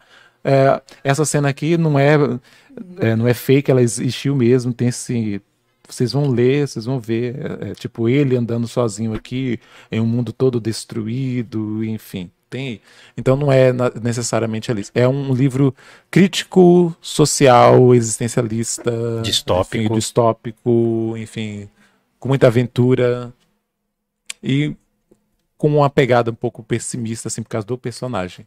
E você pretende estender isso pra quantos livros? Assim, no máximo, mais dois, né? Que legal, mano. Mais dois. Então já tem toda uma história para mais dois livros. Tem a, a continuação e tem o terceiro, né? E tem o terceiro que eu já, já tenho a ideia já toda desenhada, já tem os capítulos. Pô, tô- Mas fora isso, eu ainda quero lançar um outro livro que eu quero fazer nesse sentido dessa menina aí, entendeu? Uhum, Quero sim. fazer um carro-chefe para ficar milionário, enfim, essas coisas. Cara, fala. Mano, Deixa, eu não vou nem contar. Tem que fazer alguma coisa para ser o carro-chefe, né? Então vou, eu vou continuar com a história do, do Ario, porque eu adoro escrever, adoro criar histórias. E, e aí tem a questão que você me perguntou antes, ah, que livro que você está lendo? Aí eu tô lendo muito sobre agora as questões metafísicas, quest- lendo muito sobre astrologia, lendo muito sobre bruxaria, as ervas e tal, porque eu tenho um personagem para desenvolver e eu vou precisar ter base e conhecimento sobre. Não, vou, não tem, eu sou o tipo de pessoa que acho que você também acabou de falar de você se sentir o homem das pedras. Então tem gente que se informa tudo com um YouTube de dois minutos, né? Um conhecimento, ah, vou ver ali uma opinião de alguém. Eu não, eu ainda sou tradicional. Eu posso ver um vídeo, mas eu vou lá comprar um livro, vou comprar lá várias referências teóricas para entender a coisa. Eu não fico nessa, nessa de, de entender tudo em cinco minutos ou 15 segundos no Reels. Mas aí eu. É isso, né? Falei demais. já. não, Massa. é isso daí, cara. Bom, E aí? Mais alguém aí falou alguma coisa? tem aí o. O Everton mandou. Ele tinha mandado uma pergunta primeiro, só que eu encaixei porque a segunda pergunta dele foi referente ao seu livro e a primeira não foi referente ao livro. Então ele mandou assim, ó. Boa noite, galera. A, filoso- noite. a filosofia em si tem uma linguagem um pouco hard. Mas qual o porquê Nietzsche tem uma linguagem punk? Talvez pelo fato da época é, elitização. Aí só vou terminar porque tem mais coisas relacionadas. Aí a, a Michelle, né, que é a, a Bibidro, né, ela falou assim: também senti isso, Everton. Li o Anticristo no primeiro semestre de curso de letras e foi punk. Meu Jesus, coitado. Isso, aí Coitado, ele complementou. Então, também fiz eh, letras e li alguns livros de, por exemplo, Shakespeare e o mesmo ele. E mesmo ele vivendo em uma época um pouco diferente da nossa, mas a linguagem era fácil. Mesmo ele sendo servo da realeza. Então eles estão falando que Nietzsche é muito difícil. Que legal esse diálogo, cara. Eu, eu queria só, eu queria emendar isso daí. Você sente, tipo, que o seu público é muito jovem agora? Como tá vindo uma nova leva? Você sente isso? Aí você responde essa galera também, cara. Legal. Tem um público jovem, muito jovem que me segue, mas não é ainda a maioria. É, acho que é um público médio, é um público de que vai de 24 até 30 e poucos anos, Ah, assim, entendi. a grande, grande massa. A maior. 400. Sim, sim. Mas tem um público jovem. Tem, tem adolescente de, de 16, 15 anos que fica mandando mensagem pra mim que tá lendo Nietzsche. Eu Que fico- legal. Cara, super isso- fofo. nossa, isso mano. Fico- Tem vários que mandam, vários, vários adolescentes que, que, enfim, que usam, até- já usaram até várias pu- publicações minhas para fazer apresentação no colégio, enfim, tem umas coisinhas assim. Mas não é a maioria. Isso é né? gratificante. né? É, muito. É isso que faz continuar. né? Aham. É isso que... Tem gente, tem uns adolescentes às vezes que mandam assim um pix de dois reais pra mim. Ah, eu mandei dois reais pra você antes pra te ajudar com alguma coisa. Eu não tenho mais do que isso. Caramba. Eu, eu, eu acho isso muito incrível. Falando nisso, fortalece nós. Pix É. arroba Parla Podcast. Ajuda, Instagram. É, eu vou, eu vou divulgar o trabalho de vocês. Pô, muito Depois. obrigado, cara. E, e isso é incrível que você falou, mano. Eu usei seu material e já usei material do Aldino.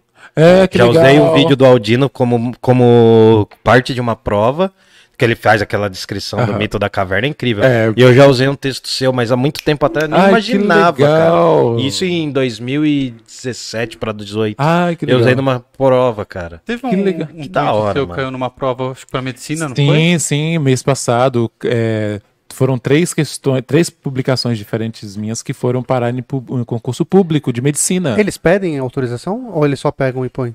Não, esse não me pediu autorização. Alguns pedem. Esse não me pediu, não. Foi uma surpresa, né? O seguidor tava fazendo a prova para médico e me mandando, cara, viu uma postagem suas, três postagens suas. Mas eles dão crédito. Dão, dão crédito. É, Tem- acadêmico. Hora. né? acadêmico, É, aí. acadêmicos, dão crédito total, coloca o horário que foi feita a, a- publicação e tudo. Eu fiquei super feliz. Isso, isso dava ânimo pra gente continuar, né? Então, assim, é, tem famosos também que seguem a página, compartilham. Então é, é bem legal. É bem le- Qual foi a pergunta que eu perdi? Ele perguntou sobre a né? dificuldade de, da leitura do Nietzsche em específico. Por que Nietzsche escrevia tão difícil? Ah, mas eu não acho que Nietzsche escreve tão difícil. Não, obviamente não é fácil, super fácil, mas você pega uma obra de Nietzsche. Não, tem umas dificuldades, obviamente, tem um nível de dificuldade, mas entre você ler lá a Fenomenologia do Espírito de Hegel e você ler Nietzsche. Nietzsche, eu fiquei naquele. Ou então o, o livro do, do Heidegger, o Seria o Serio Na- o Serio Na- o Serio Tempo. Seria o tempo. Serio O Serionado é o do, do Sartre, né? isso. O Sério Tempo, sério, eu fiquei. No primeiro capítulo, eu fiquei um mês Não, no não Sério dá. Tempo. Lá não dá. Tem- Ah, é. se, eu, se eu tivesse trazido aqui o livro, ele tá todo rabiscado assim, tá todo rabiscado. É um nível de dificuldade muito grande, que o Nietzsche falava que são os poetas que turvam as águas, né? Que dificultam as coisas, que colocam a filosofia como se fosse segredo de gabinete, que nem todo mundo pode saber. Tem um nível de dificuldade, porque Nietzsche, como você mesmo falou, era um cara que tinha muitas referências. Então, é, ele vai citar obras de arte, ele não quer saber se você conhece ou não conhece, vai citar o pintor, vai citar uma música, vai citar Shakespeare, vai citar a galera geral. Se você não conhece, você tem que pegar, parar, como eu já fiz, parar, anotar, depois eu tenho que estudar isso aqui. Tem que estudar isso aqui. Ele não. Eu conheci Píndaro, um filósofo. Foi através dele, quando eu li Píndaro, eu falei: o que, que é isso? Quem é Píndaro? O que, que é uma obra de arte? Eu não conhecia ainda, né? Porque eu fiquei conhecendo filosofia, assim, através das citações de Nietzsche. Então, assim, tem esse nível de dificuldade, mas no geral, eu acho, na verdade, a filosofia de Nietzsche muito atraente, porque Nietzsche é um filósofo que ele filosofa, é, a filosofia dele é prática, afirmativa para a vida. Então tem muito valor prático nas, nas teorias, no que ele fala. Então, é, quando eu comecei a estudar sobre o amor fati, por exemplo, a questão de você aceitar o destino e de você focar naquilo que você pode mudar, de você tirar um pouco a sua atenção das coisas que estão fora do seu controle, eu achei isso de um valor prático muito imediato para minha vida, de coisas que às vezes a gente está tentando mudar que não tem como. Por exemplo, você não tem como mudar o pensamento das pessoas e às vezes a gente fica pensando muito no que, que os outros estão falando da gente, né? Por que, que a gente vai ficar focando muito nas outras pessoas? A gente tem que focar mais na gente. É um exemplo bem, bem geral. Mas eu não, eu não acho que Nietzsche é um filósofo difícil. Assim, difícil. Eu vou pegar uma ponte É que eu contigo. falar pra... Não, eu vou pegar uma ponte, assim, e, e- e a gente, eu acho que a gente passou por uma época que tinha muito mais dificuldade porque as obras não apareciam. Sim. A gente tinha, por exemplo, eh, era difícil de encontrar, a internet estava nascendo, né? Então a gente não tinha tanta essa facilidade. Mas o que, que eu indico, mano? Eu vou fazer uma, uma referência aqui que vai parecer propaganda. Eu indico muitos livros da Companhia das Letras, que é a melhor tradução. É a tradução de um cara que também está traduzindo as obras do Freud, está concluindo as obras de tradução. É o Paulo? É, o Paulo César, que é um professor da Bahia, inclusive. Quer gelada? É, é um professor da, acho que é da Universidade da Bahia, se eu não me engano, da Federal da Bahia. Então, assim, eu indico muito a obra dele e, assim, a, a linguagem dele é difícil porque eu acho que ele foi filólogo, esse cara que estudou aí o idioma. Então tem muita coisa, muita coisa que pega no alemão que não pega pra gente. Né? Tem algumas coisas que fazem sentido em alemão e não fazem. Por isso que às vezes fica mais difícil. E o fato dele ser um cara que xingava todo mundo, eu acho que também é um lance de propaganda, mano. É uma estratégia também de ser visto. Sim. É, é, Eu tenho essa sensação também, Sim, conversando o- com vocês. No mestrado eu defendi essa ideia. Que há um vocabulário bélico, ele é um vocabulário violento. Exato. Justamente por isso. E assim, se você for pegar essas referências da Companhia das O Letras. Conor McGregor, assim. É, é uma, pegar, uma parada pesada. E, e aí o que acontece, cara? Tem um, no final, é, porque assim, o bom dos livros da Companhia das Letras é que você nunca vai ler só o livro. Tem o prefácio, tem a apresentação, tem as notas de rodapé e tem o índice de referência das pessoas e dos temas. Então, se você procurar pelo final do livro, às vezes, é, é mais interessante. Então, você fazer esse caminho pelo livro, vai no final, vê o que, que ele está citando, as obras que ele está falando, e, e acho que ajuda muito. E outra dica que eu dou que eu acho que é importantíssimo: antes de ler a, a obra de um filósofo, procura a biografia de um filósofo. Tá ligado? Fica mais é, fácil entender. Fica mais fácil. Então, você lê um texto biográfico. Por exemplo, se, ah, eu vi aí que são pessoas das letras. Isso. Então, assim, são pessoas que, que já têm um nível de leitura. Então, a dica que eu dou, cara, é assim: procure biógrafos do Nietzsche. Tem vários, tem biógrafas também. A Lou Salomé escreveu sobre o próprio sim, Nietzsche. Sim, sim. Tem uns textos falando dele. E aí, o que que acontece? Então, tem uma biografia da LPM Pocket muito boa, que é bem inicial, assim, e tem uma biografia de uma editora. Ah, agora me fugiu o nome, cara. Depois procura lá no, no nosso Instagram do Parla ou fala com o Martelo do Nietzsche que a gente, a gente passa essas informações, porque as biografias ajudam a gente a entender em que tempo ele tá falando. Às vezes não ir pra obra é o melhor caminho de início. Mas é, eu, eu sou entusiasta, acho que todo mundo consegue ler. O Nietzsche não é um filósofo difícil de ser lido. É difícil de entender as referências dele de O, início. Paulo, o Thales falou que Paulo César traduziu a ética de Spinoza também. Também, né, cara? Não, esse cara é muito fera, É monstro, mano. é e o cara é do monstro. teatro, É mano, nem é monstro. da tradução. É um É- cara foda que É o um Brasil cara tem. monstro. O cara foda. Não, o cara traduziu. Ô, mano, o cara traduziu 95% do. O Thales tá falando porque ele também é da filosofia. O, o... Esse Paulo, ele traduziu 95% das obras do Nietzsche, as obras publicadas, e agora tá publicando, mano, as obras completas do Freud. São 20 volumes. Cara, que é um monstro. Eu tenho, tipo, oito dos volumes. É incrível. É incrível o trabalho que ele faz. Quando você pega um livro traduzido por ele, com a Companhia das Letras, fica mais fácil ler Nietzsche. É, fica mais Pense fácil. bem nas traduções. Também super indico. As que eu tenho lá todas são da Companhia das Letras. Cara, é incrível. Acho que é a Companhia melhor das que tem. Letras, patrocina nós aí. Pô, Nó. falar com a Lilia Schwartz, uma das Nó. maiores historiadoras do Brasil, é dona da Companhia das Letras. É. Companhia das Letras, patrocina nós aqui, nós e o Martelo do Nietzsche, É. né? Parla Podcast e o Martelo do Nietzsche. Vocês não vão se arrepender, vai por nós. Bom, aí pra finalizar aqui, porque a gente já tá chegando com duas horas e meia, Aham. a gente tem aqui, papapá, deixa eu ver. Ah, Bibi, Bibidro mandou aqui, ó, na Universidade do Estado da Bahia, UNEB, em Alagoinhas, professor Osmar Moreira faz uma festa filosófica com leituras, frases e pensamentos dos filósofos. Que legal. Pô, deu vontade de ir pra Bahia agora. Aí o virado, Wagner, hein, pra finalizar, mandou assim, ó. Nietzsche transcendendo, transcende a vida da razão. É muito bom. Embora não sou um conhecedor nato, mas a linguagem é fundamental para acolher leitores e pensadores. Isso. Fica com nós então que a gente tá fazendo um curso de filosofia aqui chamado Filobrizando. Pra quem tá chegando hoje, curta, se inscreva no canal. A gente tá com o coração na causa. A gente tá falando, tá falando de idade média agora, tá terminando.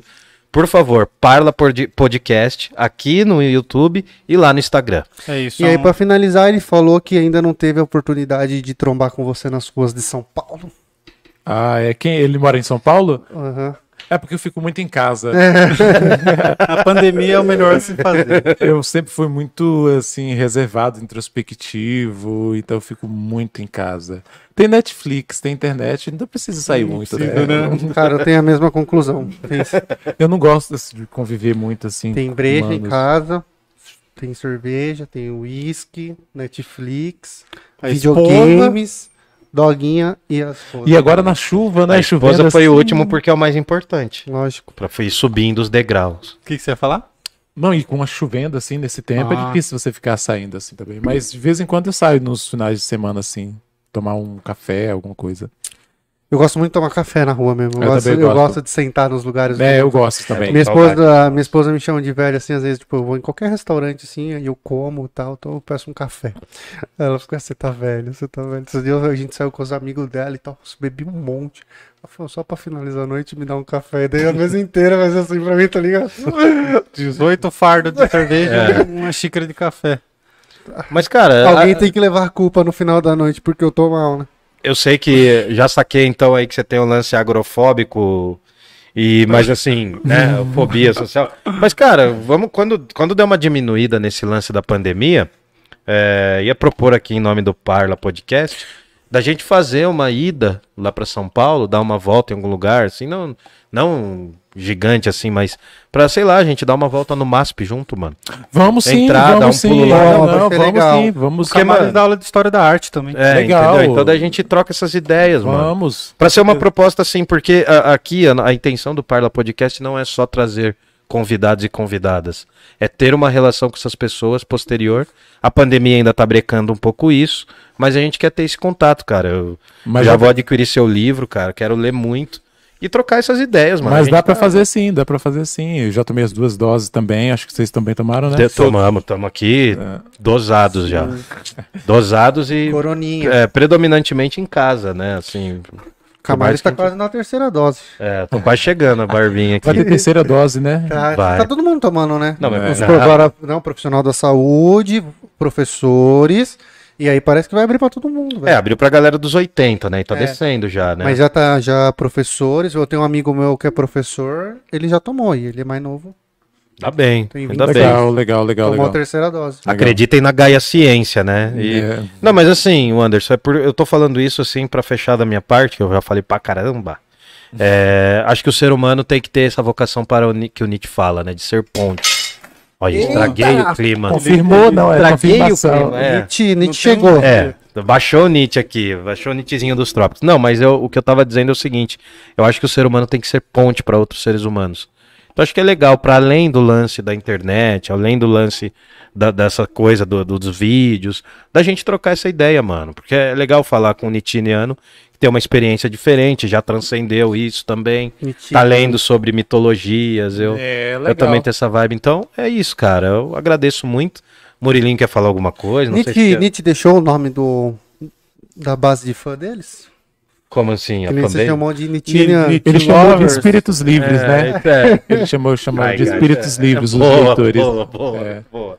Boa saída, ó, É. Ele boa. chamava Os espíritos livres. São os espíritos. Quer fechar, gordinho?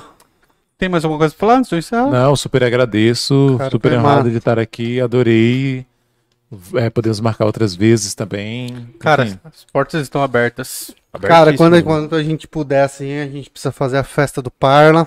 Vamos fazer. É, trazer você, o Aldinho. Sério, trazer... fazer uma é, aqui cara. com o Aldino e tal. e a E vai faz. ser massa. É que a gente quer organizar um evento, tá ligado? Mesmo, da galera que veio, a galera que Vamos, ficou. vamos A fazer. gente não, não é uma coisa que a gente tá falando porque a gente tá com as câmeras ligadas. Uma maneira de É um, um barato assim de agradecer, mano. Pra você tirar o seu tempo pra vir pra cá, a gente agradece, mano. O menino Aldino gosta de vir pra cá. É, hein? nossa.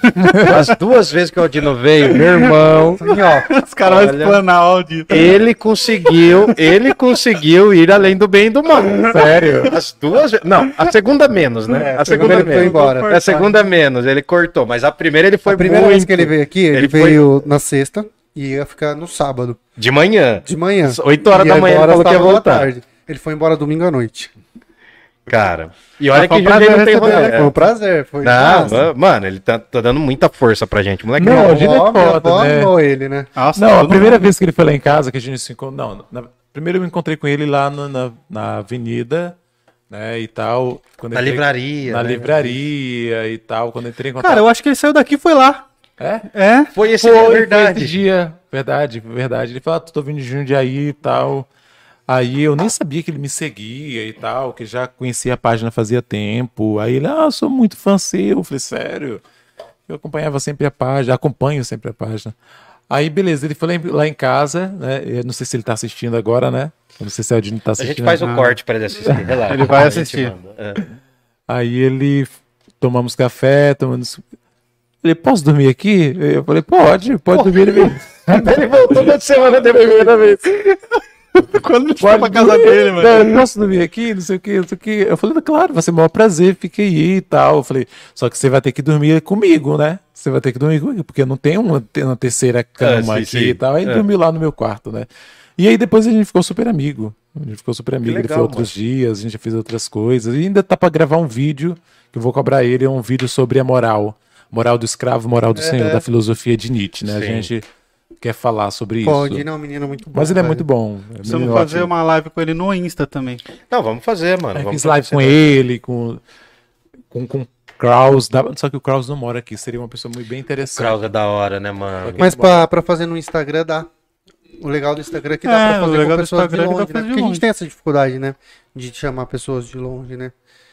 Eu tava vendo os caras falando do outro podcast, Tem paguei um- passagem aérea pro cara vir, a gente não tá nesse não, a gente nível ainda vai. Quando a gente Vamos chegar chegar. nesse nível, a gente paga uma passagem aérea pra você vir de Pinheiros até Jundiaí. É, não, é, é, é o passagem. Tem um- um- uma indicação que eu posso passar pra vocês, pra vocês chamarem. Ele não é estrela, né? Mas é uma pessoa muito foda, é um amigo meu, Guilherme Romano. Porra, que legal. Tá. Pô, Depois, ele, ele, ele é especialista, especialista mesmo em filosofia oriental, né? Pô, cara, ele já me ganhou. Vocês Legal. podem procurar, ele tem, ele tem canal no YouTube. Você sabe que o Parla, a gente não visa. Que Você falou assim, ah, ele não é grande e tal, assim, a gente não visa isso aqui. A gente chama pessoas mesmo que tem coisa pra trocar ideia. Sim, E sim. pra gente é muito importante isso, porque senão a gente vai ser o podcast que, que leva as pessoas por, por views, assim. É, é. Não, e quando eu vi o dia 15 de, de outubro, Não, é, mano, perfeito, Nietzsche, né? aniversário, professores, eu falei, ah, mano, vamos meter o louco, a gente já queria, né? A gente já tava Faz observando tempo, faz a página desde janeiro, mano. É. Desde janeiro, só que a gente tomou coragem em setembro. Ele- então, assim, o Guilherme, ele mora no... no- é, não sei como, é- a agenda dele com certeza é muito, muito é, apertada, né? Mas com certeza vocês combinando antes, assim, vendo... um- ele é uma pessoa, ele mora lá em São Paulo mesmo, ele mora acho que em Tietê, mas é um cara super foda, super foda, é um garoto prodígio, é, já foi muito envolvido com a religião cristã e depois, enfim, ele foi desenvolvendo estudos profundos. É a pessoa mais foda sobre filosofia oriental que eu conheço, né? E, cara, ele- cara, muito foda. Assim, tipo, você conversa com ele, é tipo o Karnal, tem infinitas citações que ele tá citando o tempo inteiro, se- sempre tem um livro, sempre tem uma referência, e, é muito gostoso. Você passa duas, três horas e você nem vê. Ah, cara, isso é o que eu quero. então você chamar pode, ele. pode chamar ele, ele é super de boa, Vamos chamar super ele. tranquilo. Já tá convidado. Se ele ver isso aqui, já Guilherme, pode né? cobrar. Guilherme Romano. Vamos Segue data, na tá? internet ele. Não, Nós vamos fizemos um procurar. podcast uma vez tipo esse, aí depois eu parei. Dá trabalho fazer, né? Ah. Eu parei porque eu tava falando, Guilherme, eu tô. Eu publicar o livro, vou ter que publicar o livro, vou ter que focar para vender o livro e eu não vou conseguir dar conta de ficar saindo, viajando, fazendo podcast com outras pessoas e ter que dar conta do nosso podcast também. Mas a gente gravou uns, sei lá, uns 5, 6, 7 episódios. Tem Futuro- isso na internet? Tem no Spotify, né? Pô, Louca Sabedoria. Depois vocês Pô, procurem legal, lá. mano, pô. É. Pô, A gente deixou em stand-by, a gente vai voltar em algum momento, mas tem vários, vários episódios que já são gravados lá. E se vocês quiserem, por curiosidade, procure lá no Não, Claro, sim, cara, Louca mais fácil Sabedoria. no carro é escutar é, CBN Louca e Sabedoria. CBN e podcast, o que eu mais faço no carro. louca Tava indo sabedoria. buscar você ouvindo o mano a mano falando com o Lucha. Ah, legal. Ah. Mas é isso, obrigado, super obrigado pelo convite. Obrigado Cara. a vocês que ficaram aqui até o final, não sei quantas pessoas ficaram, mas quem passou por aqui, muito obrigado. Ah, não, mas agora o vídeo vai ecoar pela eternidade, que nem o Nietzsche fala. é, É, isso Exato. aí, mano. Eu quero gente- agradecer você pelo convite. ah, pelo por ter aceito o convite, perdão. Tá sabendo bem. Por ter aceito o convite e agradecer a todo mundo que assistiu, agradecer os nossos patrocinadores, a Move 8, invistam em arte, invistam aqui na gente, mandem mensagem lá para Move 8, é, agradecer a IC Pinturas e agradecer a pizzaria Giuseppe que mandou pizza aqui pra gente. Quero vai ficar muita luz. quero falar do Pix, Pix arroba Parla Podcast. Se você vê valor no nosso trabalho, ajude a gente através do Pix, ajude a gente a continuar vivo, porque tem muitos podcasts que estão acabando e A gente não veio pra acabar. e nós não viemos para acabar, não é a nossa intenção. Então, ajude a gente através do Pix ou do Apoia-se, que é o apoia.se barra Parla Podcast. Como? Apoia.se barra Parla Podcast. Beleza? Tá tudo na descrição do vídeo. Se inscrevam aí no canal, compartilhe o vídeo com os amigos, dá o like pro YouTube entender que o, que o conteúdo é bom e indicar para mais pessoas. Comenta aí o que você achou da live, comenta se é a sua primeira live, quantas lives você já assistiu. É, e siga a gente lá no Instagram. E pra quem é louco de ainda não conhecer, vai atrás do martelo do Nietzsche, né? E do Isso. Anderson Dutti, né? E também do Parla Podcast. Tá tudo aqui na agradece. descrição do vídeo. Nossa, você pediu pra pior pessoa do mundo tirar É, foto. tô- tô- Acho que ele só perde de mim. Ele vai, ele vai caprichar. Ele só não tira Aí. foto boa minha. É Mano, é dá, porque né? é meio difícil, né? Não tá muito em cima, não? Sei lá. Porque eu tô tentando não pegar ali, ó. Ah, tá. Peraí. Se você tirar isso aqui, ó. Fica o microfone do Raul Gil. Ah, fica brinco. Não, né? A galera tá vendo o que nós tá fazendo aqui, ó. É. Mas tem gente ainda. ó, ó, Tem, ó, tem. Tem. O pessoal é guerreiro, né? Vai até o final. Coisas da pandemia também. Tá estourando uma luz aí. Opa, olha aí. Beleza, qualquer coisa o gordinho depois tira que o gordinho manja. Já vê se você gostou que eu tiro outra já. Porque o Fabrício é horrível. Eu sou ruim pra tirar foto. Nossa senhora, ele nunca Ficou ruim? Eu vou tirar outra. Ficou ruim. Não, é verdade, é a minha cara que tá de cansado, né? Na verdade, eu... Mas é isso, galera. Então, até a próxima. Boa noite e vamos embora. Vida longa ao Parla. Vida longa ao gente. Parla Podcast. Obrigado, Anderson. Valeu mesmo. Jundiaí não tem heróis. É nós. Valeu, gente. Muito Valeu, obrigado. valeu.